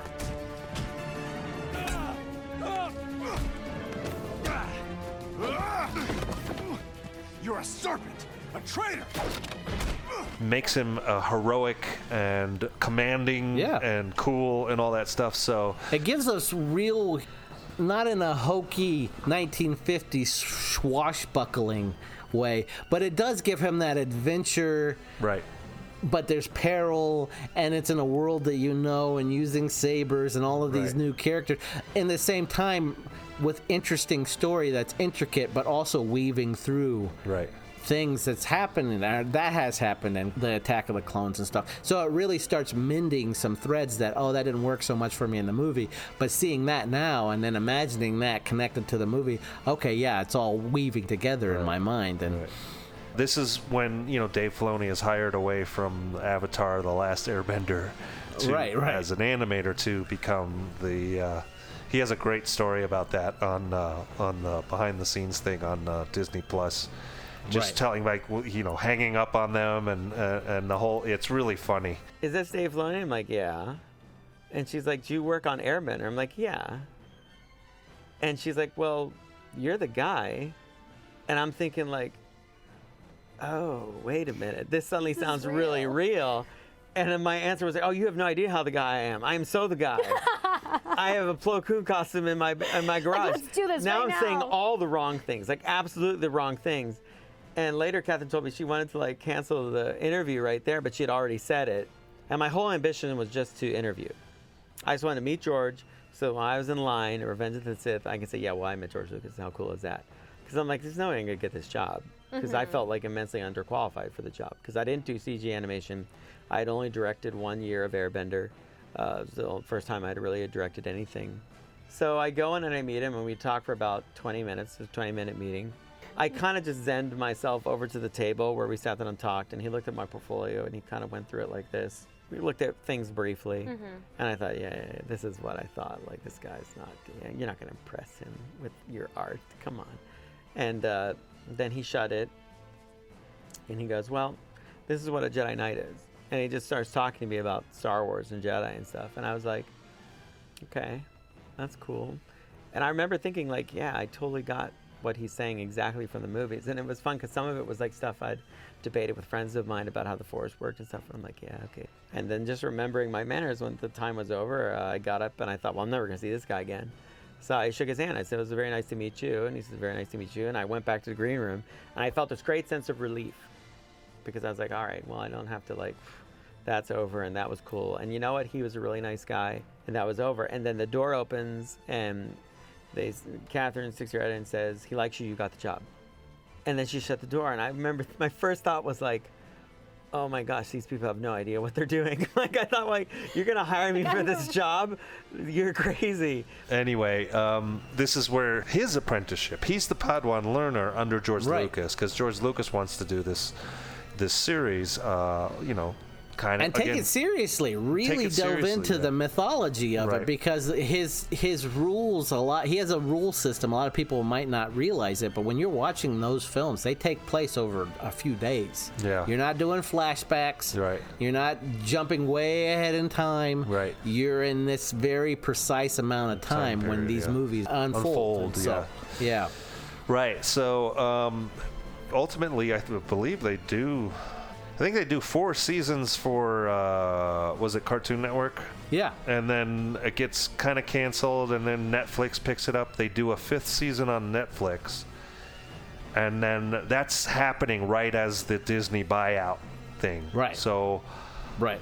Then it it kind of ends, and you think it's the end, but you don't know, and then. Disney then, of course, starts to absorb everybody, and and Filoni is one of the absorptions. And luckily, they allow him to do his complete division in the in the sixth season that came out a couple years ago, which is fucking phenomenal. Right. And the craziest thing, the craziest thing about the Clone Wars too is, is obviously to connect with kids, you have to bring in another young character, right? Because Right. it is a cartoon, so they, they bring in this young Togruta Padawan for Anakin to have Anakin to have. And I a- remember being like, eh. yeah, and she was annoying. She was really annoying, and I'm like, I can't, I don't even want to, I don't even, I, I can't really get into it. She's just right, obnoxious and, and loud, and Right. then they miraculously do this thing Yep. over the seasons where, yep. By the end of the well, even by the end of like season four, uh, you know, when it's uh, still Cartoon Network, you are you love this character. You yep. so fucking love this character, and yep. I understand that as usual you're playing politics. This is why the people have lost faith in the Jedi. I had too, until I was reminded of what the Order means to people who truly need us. Right now, people on Coruscant need us. No, the Chancellor needs you. you're rooting for her hardcore. And then, of course, Rebels comes out and she makes an appearance. You know, she has a huge part in the Rebels series, which which is you know that comes out in between um, the Netflix thing and the uh, the Disney Plus sixth season. So you know you get to know her even more. And Dave Filoni and George Lucas are behind that as well. Right. So uh, she just becomes this. It's, it's it's amazing how they take a character that doesn't even exist in the movies and they make her work. Because they, the whole time you're watching the first few uh, seasons of it you're like well how are they gonna figure this out? Right. because she's not a part of the movies so and they do it per they do it flawlessly. Right. they do it flawlessly and bringing her into the Mandalorian and Book of Boba Fett and all that and you're like oh Jesus. Again bravo to, to Dave Filoni for doing this uh, creating this world with Right. George and, and you know for, thank God he was the right person at the right time to Right. be able to, you know, carry the torch on in a respectful and intelligent way. Right. And and luckily, uh, here's where I think he's the right person at the right time. Both of those things colliding at the same time. He's a fan of the material. Yeah. He loved the material before coming into it. Yeah. He he gets to pick George's brain about all of this stuff, and George is, has a very dense history in his mind and what we put out and how big the history was that built before Disney bought it out and retconned all of the previous comic book world and all of that stuff. Dave knows all of that stuff. Yeah. And so he's able to pick and choose, well, you know, we'll, we'll use this and we'll use that. But what he has is the advantage of long uh, term storytelling to really, like you were saying with George, too much in his head, can't get it all out and do it the right way. Dave can, and he can say, with this project, we're going to put this and lay this egg here to benefit this thing and Right. help this film and do this. And also, and so he's got a very broad spectrum of storytelling on his side to be able to get all these thoughts out, which is nothing but good because he can go back and retcon these things and fix this and interweave these things into all of these stories to really lay out how to take these characters in this environment in and act on the universe that we're in. We don't always have to be with the Skywalker. Right, And we right. don't all, you know, and, and embrace that. That was the word I was going to use. Is that he's not so much like a continuation of George. He's more of an evolution of George. Yeah. Because you're saying, you know, he's he's bringing a little bit more like directorial talent to it, but uh, not at the same time. I think George is like a master world builder. Yeah. And Dave can kind of almost take it a little bit further and universe build around it or Right. uh, fill in the universe better. Yeah. Right. And like I said, it's six seasons long. We can't really go through everything about it. Right. You No, know, no, We're just gonna yeah, just kind of just say the highlight of seeing how it very miraculously could have went. Oh, this is just a dumb cartoon like droids or Yeah. something like that, Right. and it really does this world building right. of this is what's happening with this character in a very serious way that affects this next movie Right. or this thing in this past movie Right. or all of this th- it really does an amazing job of interconnecting all of these things taking things seriously but still playing to kids Right. but still entertaining star wars Right. fans telling Yeah. their episodic stories Yeah. with the grander theme behind it playing out through the season. You know what I mean? Right. Uh, yeah. That basically propels the universe forward and binds all the connective tissues, right? It surrounds us and penetrates us. It binds the galaxy together. And then in between 2002 and 2005, when Revenge of the Sith comes out, this just the animated version before they even get into the computer animated version. Oh, there's a right. straight up animated version Right. that was just 15 minutes long, but they do so much world building in that, and they even introduce a main villain, which is General Grievous. You will be sorry. Right. in the animated thing, setting him up for what you're going to see in this next film. Not that we knew Right. we were going to see that character, but I think it was introduced in this, and George was just like, that character is fucking cool. Right, right. you know? So it takes all of these things, these new characters that. How is this going to work? Or how are they going to build off of this? Like you're saying, uh, like uh, Ahsoka Tano, you see that character. I don't like it. Watch a few more episodes. I kind of like her Yeah. more episodes. Oh man, she's badass. You know, Right. and really building this thing that, that pay off your long term uh, uh, as you're watching it. Right. It really builds you into loving these new characters and characters that, you know, like we're saying. Natalie Portman may not get a lot to do in the films and has to get from A to B to C, whereas in the cartoons, you get to see that character interweaving with Right. all of the political aspects, really seeing what she's doing behind the scenes. Right. And then, you know, some of the characters that they're setting up end up getting Yeah. picked and choose uh, to be put in some of the later, even movies like uh, Saw Gerrera.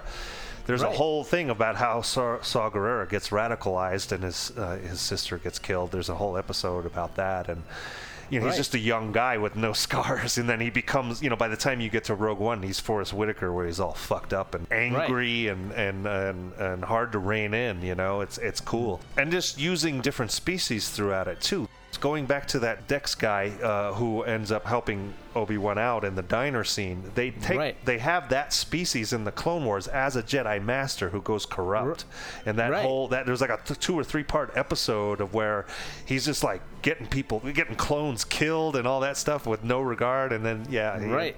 that that was a really cool uh, s- uh, Yeah. series of episodes. There's it's so much fun stuff in there. If anybody who's a, who considers themselves a hardcore Star Wars fan and has not watched this series, has to watch this series. Yeah, don't kick it away as some child thing. It's not. And there are those episodes in there that you have to weed through for sure.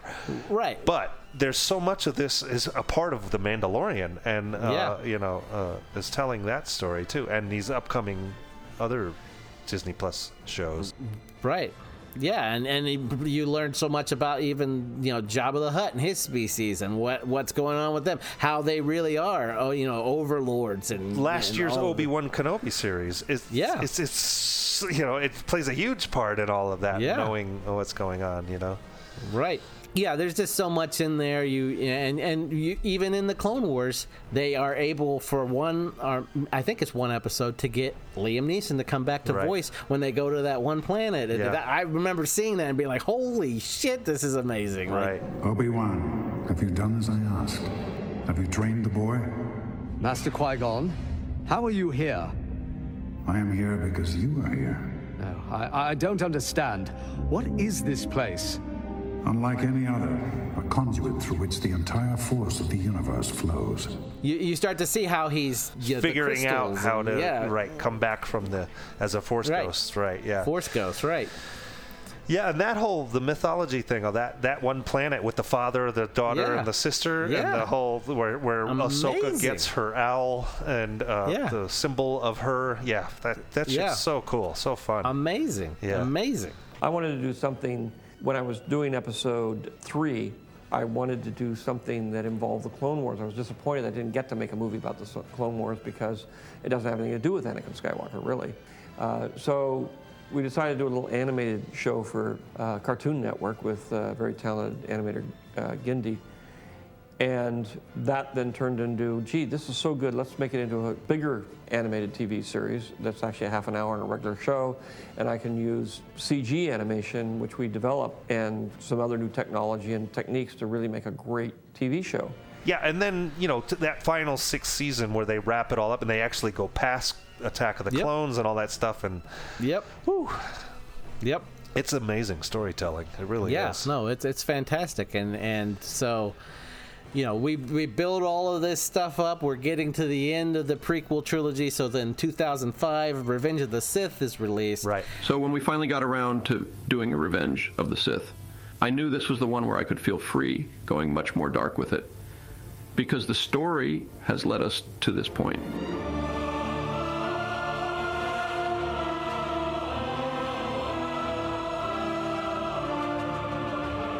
And everyone who has been dogging, oh, they're so light and this, and that, you can see George responding to that and saying, well, we're not to the dark part yet. Yeah, right. And so you and and not that there's not light stuff in Revenge of the Sith, but you definitely see this tone right that starts being manipulated way more more, more dark.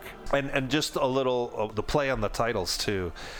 Right. Originally, uh, Return of the Jedi was supposed to be called Revenge of the Jedi, and there was actually even posters. They got that late into the uh, production, uh, just before the release, that it was going to be called Revenge of the Jedi, and then. It kind of hit George all of a sudden. Wait a second, Jedi are supposed to be these peaceful monk-like Right. people. Why would they take revenge on anything? So that's why Right. he calls it Return of the Jedi. So then, you fast forward, you know, 30 years, and you're like, now I can say Revenge of the Sith Right. because this is what it's all about, right? With all due respect, Master, is he not the chosen one? Is he not to destroy the Sith and bring balance to the Force? So the prophecy says. A prophecy that misread could have been. For me, this is the best of the prequels, and Oh, yeah. us today, it still is the best of the prequels. It's Yeah. the one I would, if I had to choose any of the three, this is the one I want to watch over and over again. Right. It was the first Star Wars film to get a PG 13 rating because of the content. Right. All the others are PG before that. And so when we talk about Revenge of the Sith, the one thing I do want to highlight that is something that you and I kind of geeked out. So just to get a little bit more intimate about Yeah, right. your hosts that are talking to you right now.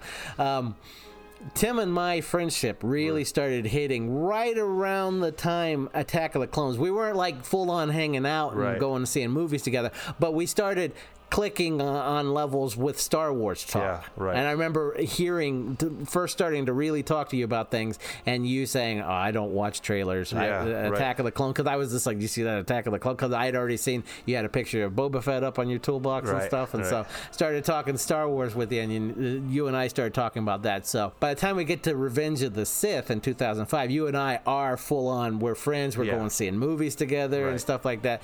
So we go see this one together after revisiting some of the other ones together at home on, Yeah. on DVD and, and such. And you and I really responded in Attack of the Clones to that whole Coruscant chase where the Yeah. where the the assassin they're chasing the assassin and, and so you get this opening shot of this Revenge of the Sith where it's flying through the battle and Right. and Obi Wan's in the ship and, and oh man I remember you and I just the like looking at each scene, other yeah. like holy, shit. because it's just them two at first, Right. quietly. And then Right. they, they come over, they dive down towards Coruscant, Right. and there's this massive fucking battle going on. It's Right. one of the coolest. and it's all one shot keeps going Right. weaving out right You're just hearing the ships like, and them talking back to each other, and then they dive down, and then all of a sudden this crazy fucking crazy like wars going pirate on, ship yeah. battle where they're like side by side shooting yeah. at each other. You can't tell. Are we upside down right yeah, now? or right. are so- we- yeah, it doesn't on? matter because you're in space, Yeah. right? Yeah, Yeah. I remember that being amazing. And and so by this point, you know, a few years had passed between the two. Obviously, the the animated series would show you how much time Obi Wan and ha- and Anakin had had together, basically leading their own, you know, two versions of the troops. You know, you got the Right. uh, Com- Commander Cody, and you have yeah uh, Rex uh, as his main clone. You know, they have this Right. rapport amongst each other where they're joking and and they, they're teasing each other about stuff that we haven't seen. You know what I mean? Because they've had this history now, and they're they're like the best of buddies. They're more like brothers than they are. Right. Uh, teacher student, you know what I mean? Right. Hold your fire! You're not helping here! I agree. Bad idea.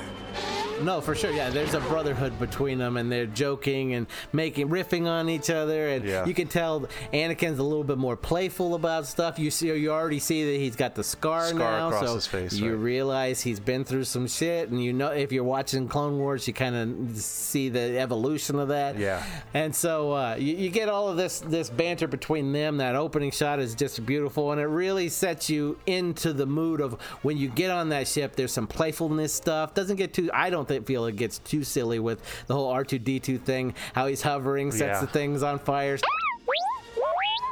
And then you get the whole introduction in live action with General Grievous is there, and Yeah. Prepare for attack! and they got Dooku aboard this thing, and they're holding Palpatine, and, and all of this intricate stuff, and then the darkness starts coming in with that fight between Dooku and Obi Wan. Your swords, please. We don't want to make a mess of things in front of the Chancellor. You won't get away this time, Dooku. Yeah, where Obi Wan gets knocked out, and and it's just and, and by this point, obviously, you know, uh, uh, it was Dooku that cut off uh, uh, Anakin's hand in Attack Right. of the Clones, and so that that's that first part of his, uh, you know, the disassembling of his body. right, But right. uh, he had evolved like massively since that point, so that he's actually the better fighter and all that. And Right. you know, Palpatine basically says, "Do it, At kill him." And then, yeah, and, and, and Dooku's like, "What? After all this time?" And then, boom, you know, Anakin Right. fucking decapitates him, which Right. is fucking cool. That's new territory Right. in a in a Jedi film. Right. Now there was people I remember at this time when it came out, and I remember reading not long after we saw it that, that there was a lot of people complaining now that it takes too dark of a shift. Oh. And so I'm just like, you can't fucking win. You can't win. It's just yeah. Yeah, yeah. People are Yeah. complaining just to complain. Yeah. Right, right. I remember really embracing that. Like, yeah, this is where we right. need to go to get the character to where he needs to be. Right. Darth Vader is more lore than he is on-screen presence at this point. You know, he's just Right. you just know him to be this thing and you're basically coming into him at the end of his run anyway in the first 3 movies. So Right. He had done all of this nasty shit prior to that and so he he has a reputation he has to build up to so.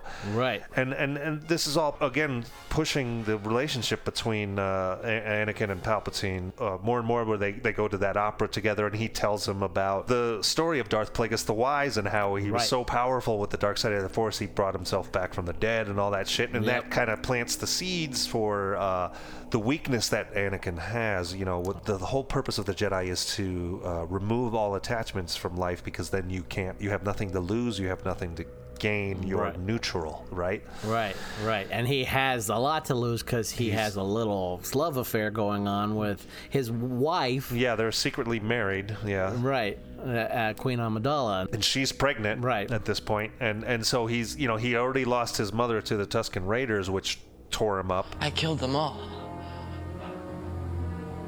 They're dead. Every single one of them.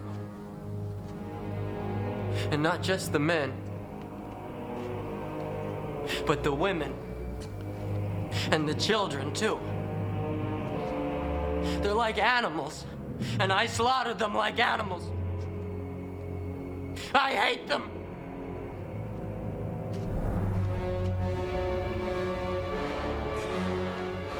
And uh, you know is kind of like he he's almost because of the way he came up in the world he's kind of emotionally immature when he has Right. all of this fucking like right you know whatever you would say god-given talent and power Right. and ability and the, you Right. know the, the, this is where the, the it really starts teetering off to the to the Right. out of balance. His forces. and the more you you think about it when you when you really look at human psychology and stuff if Yeah. you're told all your life you are special you have a special Yeah. unique power you are very powerful you are the one you are chosen blah blah blah blah blah when you hear it very smartly from palpatine when he implants that idea you know if you're powerful enough you Yeah. can change the course of death and life Right, and all right, of this. yeah. and of course you're gonna be like oh you know All who gain power are afraid to lose it, even the Jedi.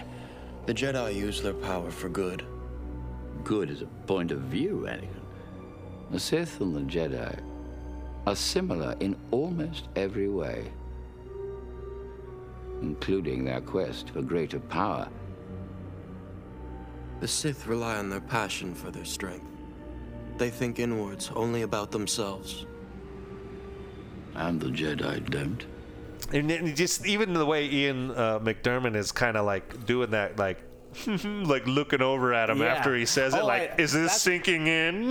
right exactly i my one of my favorite i mean i love that scene because the ambiance of the opera that they're yeah, in it's like and a co- it's a Mon Calamari opera, so they're like in Right. water and jumping from bubbles to bubbles. It's really cool, Right. like effect. Yeah. uh, you know, so there's a great ambiance going on with the darkness of what's being told the and tone the of the, the sound is the, the, the sound of the operas is like this. It's kind of scoring the darkness of the whole undertone of the scene and Conversation, everything. yeah. And my one of my favorite lines in that scene is is you know He could actually save people from death. The dark side of the Force is a pathway to many abilities some consider to be unnatural. Is it possible to learn this power? Not from a Jedi. yeah, right, right, right. and uh, yeah, this that scene is is one of my favorite scenes and a lot of really great scenes in, in this movie. I, I just love that scene. Two, both of I even, you know, as, as b- much a complaint as there has been about Hayden Christensen i- i- in this one, I, I you definitely see. The The, the switch, yeah, yes, and yeah. you can see he's really going for the character Yeah. that is being put out there and you see his strife and and and his teetering off of like in, a little bit into insanity because he's going nuts over i don't want this bad thing that i have impending because he's having about to happen nightmares about it too. Right. And you got to Right. wonder too if somehow Palpatine is influencing those dreams. You know what I mean? Yeah, totally. And finally, too, you see in, in Revenge of the Sith, you, you you start to see the Jedi finally like, maybe there is something to this Sith thing that you're talking about. right, right. With the Dooku and yeah. right. And uh, and them becoming a little more a- a- through this movie, inching towards something's Palpatine. That that dude's dirty. Yeah, something. Yeah, he was a little too corrupt. Yeah, and Yeah. everything seems to be going his way too much. Too much, right? Yeah, and and at the same time, the uh, they also start drawing the after they have their final, you know, goodbye. Their tension starts to and division starts to go between uh, Obi Wan and Anakin, and then Yeah.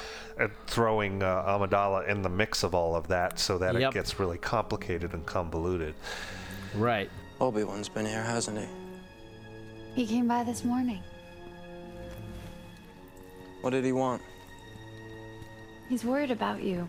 And you constantly see Obi Wan struggling with keeping that, like we were saying, that more brotherhood feeling than Master and everything. But seeing he has to subvert that Right. To kind of get Anakin in control. Like Right. Anakin, you're you're letting your emotions get the best of you. You can't do that. Like keeping him in check, but doing it eh, the best he can. eh, in a loving way, and then reverting back to master thing. So at the end, Anakin is completely going off the deep end and everything. Yeah. What's interesting about that is the whole time Obi Wan's trying to keep Anakin's emotions in check, Right. and by the time Anakin is off the hook, You will not take it from me! Your anger and your lust for power have already done that. Obi Wan responds very emotionally. Anakin, my allegiance is to the Republic, to democracy! If you're not with me, then you're my enemy. You know, you get to that. I know a lot of people find that scene a little hokey. I I, I find it heartbreaking. I, just the there's, way- um, there's, I think it's a very mixed crowd. I think a lot of the younger generations love it because that's what they know. You know what I mean? And, Right. and you see it all over the. Um, a lot of people will put it on TikTok with like really heavy music to it and all that. You know? Right, right, right, Just right. kind of showing because they'll they'll bookend it with him saying goodbye to him the last time. Have a safe Right. trip and all that, and then they play that. Right. You were the chosen one! It was said that you would destroy the Sith, not join them! Bring balance to the Force, not leave it in darkness! Anakin kind of rats out Palpatine, right? Because he finally reveals himself, you know. Right. So the, they have that little showdown or whatever, and and of course Mace gets killed, and uh, Yeah. that's it. That's where he finally gets knighted as Darth Vader, right? Right. And then you also see, uh, especially uh, uh, the last time I watched it too, noticing a little bit more nuance too. You can kind of see Yoda giving in to, I don't think this is going to go well for us, no matter what. Yeah, we, yes. However we act, well, we're, I'm still going to fight and give it my all. But I think we might be Yeah. getting what we deserve from being too arrogant. I think he's planning for the worst. Yeah. To a dark place this line of thought will carry us. Hmm. Great care we must take. You can tell that uh, I think he's starting to see the error in his own ways because that's Right. that's basically he has to come from an, a, a perspective of reluctance and, Yep. and almost resignation to failure because Right. yeah. whereas you know Mace Windu died basically thinking he was top shit and knew every, had everything in control and that's kind of the the word we got to use is hubris right the Jedi Council Yeah. by this point has been so unchallenged and so stuck and so politicized that they have lost their way essentially Yeah. and th- that ties back into what we were saying earlier about some of the fringe Jedi Yeah. that are out there. Right. And S- Sifo Dyas is actually one of them. They had him in the Clone Wars and all. That's the, Yeah. the kind of uh, almost native-looking dude. Yeah. Yep. Very loose and on the fringe. A really cool character. Yeah. In the Clone Wars series. Please free me. Sifo Dyas. Alive you are. My point is, is whereas it's almost like Dooku and Qui Gon kind of saw the forest for the trees and was like, guys, Right. guys, come on, lighten up a little bit, loosen up, Right. You know, Right. and uh, they they're like, no, no, no, this is who we are. This is the way we got to be. This is what's working, and and uh, Right. and and it's that full steam ahead mentality that allowed for Palpatine to slowly work his way in and set this chess game and to manipulate the entire fucking galaxy into his favor.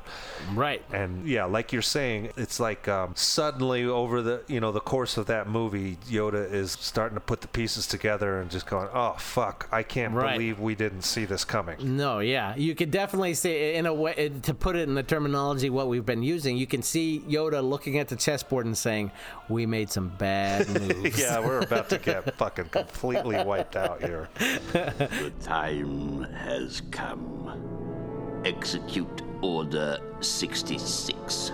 yeah, you see, you see all of these. This movie has, I think, a lot going for it as far as George really getting to the culmination of what he's tr- building these movies to, and I think as a director, he's doing some of his best stuff here. Yeah, yeah. He's doing a, re- a lot of great visual stuff, complementing the storytelling that he's saying, and getting also a lot of good performances out of it. Right. So he's it seems like his attention is is trying to more focus on the bigger picture than technology. You know what I Yeah. mean? And so. Uh, I think he does a really good job with this movie in doing that. Like it, it's not without clunk, Right. but that clunk has enough polish around it to where when it hits, it's not as clunky.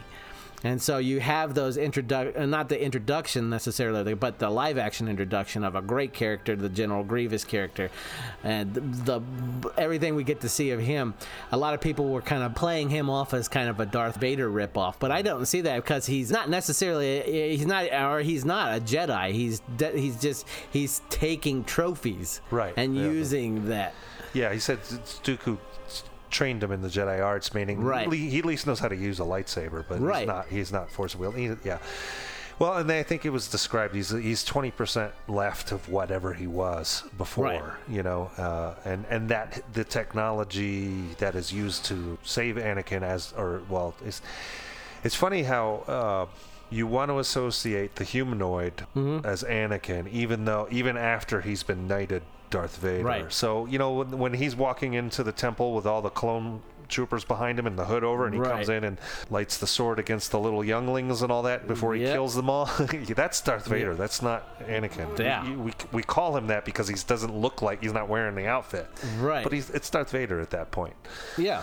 Um, so anyway, And another brave scene for George to do Yeah. with the, the the younglings. I mean, it's done in a very PG-13 way, Right. but it's still brave Yeah. to do that in a Star Wars movie. Yeah, but what I was saying was uh, that essentially Darth Vader's uh, the technology that Darth that's used to keep Darth alive after he's getting maimed is taken from what they did with General Grievous when he was Right. maimed. I mean, you know what I mean? Right, and that's that stuff that I'm talking about. How George does interweave that stuff. stuff, Yeah, yeah, it's right. very good. It's very good. And another one of the complaints that I remember hearing at the time, and even still reading about now, when people are judging this particular film, is that Anakin's push from light to dark is a little too rushed. And I can see how someone coming into just the movie might feel that. But if you're interconnecting everything that's been given to you with Clone Wars, Right. Interweaved with this stuff, no. Right. He's had a temper problem the whole time, and Yeah. a little bit of a, a off-putting, minor fascistic attitude going through some of his ideology, I guess. Yeah. know, like uh, and and feeling that pushback from the Jedi and feeling the embrace Right. from Palpatine and, and what Palpatine's feeding him. And when you see these things happening through the Clone Wars too, Yeah. Palpatine in his ear so much, Right. you really see that rapport between the two that it's not just this, oh, this old guy's coming up and talking to him again. This is someone that's a part of his, his I mean, in a way, a core family Right, unit that right. he has on this Yeah. planet, you know? been around since he was eight, just like anybody Right. else. Right. Right. Yeah, and I feel like if Qui Gon had lived, you know, Qui Gon Yeah. wouldn't have been so uh, tricked by Palpatine. I think if Right. if he had grown older and all that stuff, and and so could have seen the game more and had more sway over young Anakin to to to Right. keep him from getting sucked in by Palpatine in that way. Right. So uh, Because I don't think Obi Wan picks up on it until way too late. yeah, was, And then he's just like, you might want to watch your relationship. With yeah, guy," right, right. know? It was already too strong, and then Way he's like too late. defensive about it, right? Yeah. Anakin's defensive. Yep. So that you know, uh, you know, you work up to this the the betrayal and all that shit, and he's Right. he's already turned, but uh, Amidala doesn't know it, and you know they get to Mustafar, and that battle, that final battle between him and Obi Wan is it's amazing, you know. Yeah, it's The- great, yeah. and and and it does everything it should because these things are known in a lot of circles as space operas and stuff. Right. So when you get to that final battle between Obi Wan, it is these two iconic characters in this tragedy Yeah. Having to battle each other. Not you know one wanting to and one not wanting to, Right. but having to do it. And it's this music with John Williams is scoring Right. this thing, and, and it's just just a beautiful sweeping thing with a lot of amazing eye candy going on and everything, and then a lot of really good technical aspects coming from the actors and what they're having to put into Yeah. it and everything else. And then you get to the outcome of what Obi Wan has to do Yeah. to Anakin. It's over, Anakin! I have the high ground! You underestimate my power! Don't try it!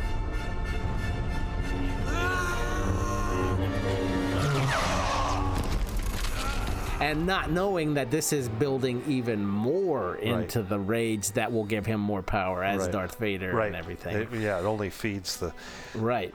Yeah, it's it's crazy how he loses a lot of his physical ability, but he gains so much more uh, driving force. That anger and rage when he, he basically he's uh, sliding into the lava and catches on fire and screaming, "I hate you! I hate you!" That's what's keeping him alive. Other, it would have killed anybody else. You know what I Right. mean? Right. That scene too, when when Palpatine shows up with his guards and all that stuff, and Anakin's just laying there, uh, all crispy crittered, and uh, you know the way when they're taking him away on that floating Yeah. thing. You know, that's a really cool scene. Really- Yeah, I love, I love, and the again going back to John Williams and his brilliance, the way he scores the whole Yeah. building in, and you can slowly hear that Darth Vader theme Yeah. weaving in and everything.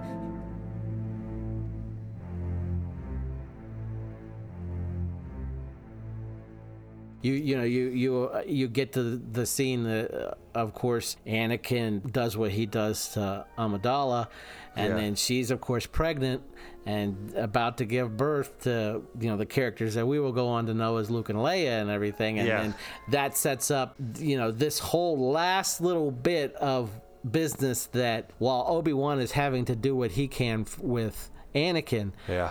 Yoda has to go and confront Palpatine. So you have this amazing battle between them, and then takes place in that big uh, Senate room, auditorium, yeah. the Senate room, and, and the way they use those pods, and Yeah. seeing Yoda do what he can, and, and really seeing him get his ass handed to him by the end, and just having to say, you know what, we're done. yeah, I failed. I've got to go into into exile. Right. Yeah. And and seeing all of that laid out. Right. What what Obi Wan has to do with Luke and Leia, and what uh, you know Yoda has to go on and do, and, and laying out where Leia's gonna go, and Right. who she's gonna be with, with Jimmy Smits and Right. and uh, uh, what is his name?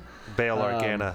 yeah, Bail. Yeah, yeah, and it's, it's just really well done and and you may not see it just by watching that movie but when you see everywhere they've taken it before that building up to it after it Right. you really say this is really good storytelling Yeah, yeah, right. One of the things I think is really fun to do is uh, try to, in each film, answer some of the foreshadowings I did in past films, and then, of course, set up some new foreshadowing for what's to come next. So there was plenty of that to do in Revenge of the Sith, mainly because it was to be the last of the saga. Yeah, the whole setting up the Force Ghost thing. Qui Gon's learned how to come back. Right. You know, all and the scene that we wanted the scene that was in even the novelization Yeah. of Revenge of the Sith was that Obi-Wan sees and talks to Qui-Gon in that last scene. Oh, really?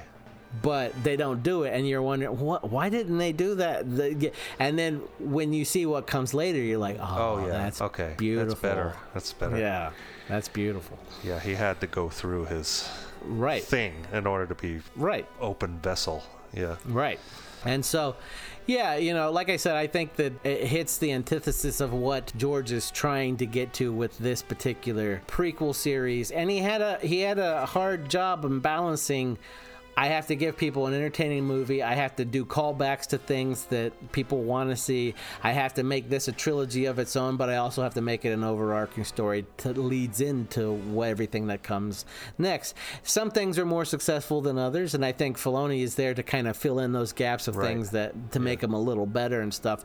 But yeah, I agree with you. I think this one is one of the standout of the prequel series. Yeah. And It's the the best one. I think the best made by a director. The best way it was told through story and everything else.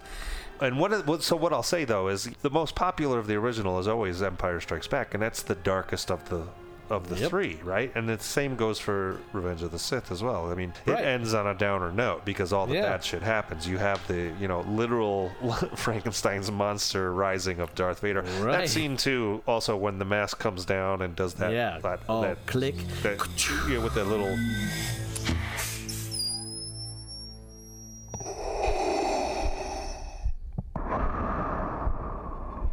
Oh, Fucking chills. A. Yeah, exactly. Right. So, and yeah, he comes out of the. Of course, he does the no thing, and it's a little annoying. It was good. I remember being in the theater, even though the no was there. Yeah. I remember thinking, "Oh, that is James Earl Jones." Even the tiniest little bit Yeah. you get to hear of him playing Darth Vader again was so great. And I thought, at the time, of course, I didn't know what was to come, so I was just like, "Well, that's the last bit we're gonna ever get." See and Darth then Vader, yeah. what we finally get Get is his the- capper yeah.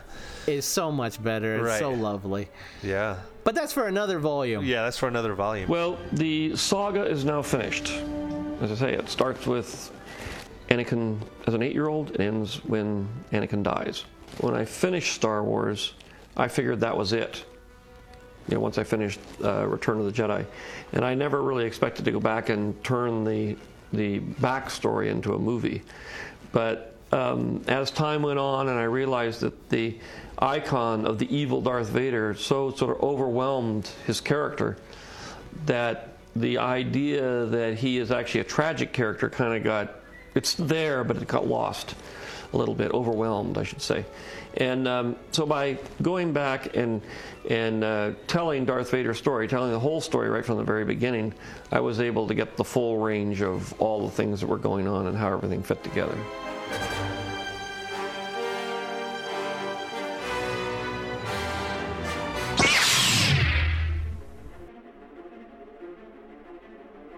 So the wrap up. Yeah. Uh, what are some standout scenes to you from each film? Well, of course, it's basically when Darth Maul, you know, t- takes his hood down and lights the lightsaber on one side, Yep. and then the second side. Yeah. Yeah, oh, so fucking dope. That and then the, like we talked about with the them being divided by the laser walls. you know, Yeah. that's one of my favorite scenes. And and again, the- you know, a lot of the pod racer stuff, just Oh, the, yeah. the sound effects and all that. So That's Phantom Menace ones. yeah, f- so that's for Phantom Menace, and I think in uh, Attack of the Clones we talked definitely about Obi Wan and Jango Fett's battle out on the dock at Kamino. Oh, yeah. Yep. primo. yep. And uh, I do kind of like that whole thing uh, at the end there, right after Jango gets his head cut off, where they. You can see that in the base of that auditorium, all of those lightsabers going Yep. off all at once. I, I remember thinking that's really cool. Yep. Seeing that, man, standouts in the Clone Wars series. I say in the end when uh, when uh, Ahsoka and Darth Maul are battling out in that lightsaber duel because for the first time in the cl- whole Clone War animation series, they use mocap and it's Ray Park playing uh, Darth Right. Maul again from the movies, Right. and you can completely tell it's his motion and his movement. The original, you know, from the first movie, you're like, oh wow, that's him moving and yep. spinning the way he spins and all that stuff. Because in the cartoon, it's always you can there's a, a, Yeah. a less of a skeleton, you know, a real life skeleton. You know what right. I mean? You There's know, a, li- a difference in gravity. Gra- for there you go. Yeah, Yeah. Right. So I'd say that and and um, that really stood out. That and, and then that end end scene in that too, where Vader finds her uh, saber. Yep. Yeah, and then the owls flying overhead and all that. Yeah. And, and Right. there's sad music that plays with that. You're like, oh, Yep. fuck, that's Yep. heart wrenching. Yeah. Yep. Revenge of the Sith is obviously you will try. You know, like that right that whole Yeah. ending battle scene Yeah. right there, you know, I have the high ground, you know. Yep. Uh, that for sure. And when he, you know, like I that standout scene, the, the way he's like kind of slow mo marching into the temple to getting ready to kill everybody. And Order, order, and and the whole uh, uh, all of the clones receiving Yep. The hologram of Pal- Emperor Palpatine at this point, saying uh, "Execute Order 66." You know, I, Yeah. I fucking love that. And then they turn around and start shooting everybody. Yep. No, yeah, that th- there's such a weight to that that scene. Yeah. Yeah. Yeah. For Again for with me, the music, Yeah. John Williams For music. Yeah. For me, it's definitely in, in Phantom Menace. If it's a standout, it's the pod race. Just the experience of being in the theater and the sound and the visual on top of it. The pod race for for, for Phantom Menace, and then that last saber fight between all of them. Just seeing the acrobatics going on, Right. all of the all of the fighting and and the sword play in it, the, our saber play, I guess I should say, and and how badass Darth Maul is, and that for There's one more thing though. I know you're going to agree with me, uh, and it's in Phantom Menace. Uh, is in the very beginning when they, uh, when the. Uh, when the Neimoidians shut the blast doors and Qui Gon starts sticking his li- uh, lightsaber through the blast doors and starts cutting through. They are still coming through. This is impossible. That's Oh, something you knew could always happen, and you always wanted to see it. Yeah, out. That was so badass, and just the way the molten metal was like plopping on the ground, uh, you know, off of the heat of the blade, because you know these things are supposed to be able to cut through anything and everything. You know. Yep. Except Yep. for Beskar. Right. Yeah, yeah, that scene I freaked out on with uh, Saber going into the blast door. Yeah, then by the time we get to the Attack of the Clones, for me, yeah, the the Jango versus Obi Wan was Right. just just one of those things. The setting was good, the where it takes place, and how they're fighting each other, and how he takes away the ability of. Obi Wan has to fight without his saber because he loses the saber and everything. right. And love all and that. seeing seeing- Cor- seeing Coruscant for the first time, really. Yeah, You know. yeah. Pretty cool because you'd always heard about it in the legend stuff, and it's the you know the, Yep. uh, so overdeveloped that it's all buildings and you know. There's, Yeah. There's no more organic space left on it. You know. Right. But seeing that and seeing um, in Attack of the Clones, seeing that last in fight, but also the Dooku Yoda. Oh, right. That's one of those standouts ones for me. And then in the Clone Wars, like, yeah, everything you were talking about, yeah, all of those are the ones of the first things that brought to mind. But in before the computer generated one and the and just the animated ones, oh, Yeah. the one that first introduced General Grievous shows how he gets two of the sabers that he has by Oh, the okay. time you get to it and that episode so it's dark Yeah. and it's really cool Right. and i remember seeing that the night it aired and being like oh my god Right. and then by the time yeah when you get to the revenge of the sith the, like i said that opera scene is one of the my Yeah. favorite scenes in that and, and then that opening scene uh, and just that scene of how surprised Dooku looks by being Yeah. beat betrayed by, by, Anakin Yeah. and being Not- betrayed being right betrayed after. by, by, by Palpatine. Right. Yeah. Kill him. right. Yeah, all of that and just the look of Yoda when he realizes Yeah. in that fight, I can't win. I can't. The, I can't win this. I have to escape. Cla- crawling through that ventilation system, and his little brown cloak f- slowly falls down to the ground of this. I just like Yeah. that's like oof, oof. Right. I think one of the other ones that stands out that I just remembered too was uh, on the, the on Kashyyyk when all the seeing all the Wookiees and standing up for Yep. battle and you know, Yep. uh, that was fucking cool. That was awesome. Yeah. And then my final one for Revenge of the Sith is the scene where Obi Wan takes Luke. Oh right. And you're back Hands in that scene the- that where you see Luke in it, and it's like, oh my God, there's the two sons. The two sons, yeah. Owen is standing in the spot where Luke is standing, uh, Right. in, in the opening of the episode four, right? In the continuity there, and the music play that. Oh the man, just beautiful. It makes me verklempt now. Such a fucking nerd.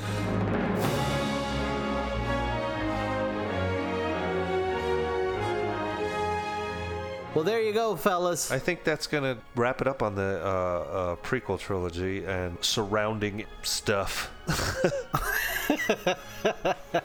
of that era. of What that is it? era. Yeah. A A B A or what did you say? BBY. BBY, yeah. Uh, 30 BBY.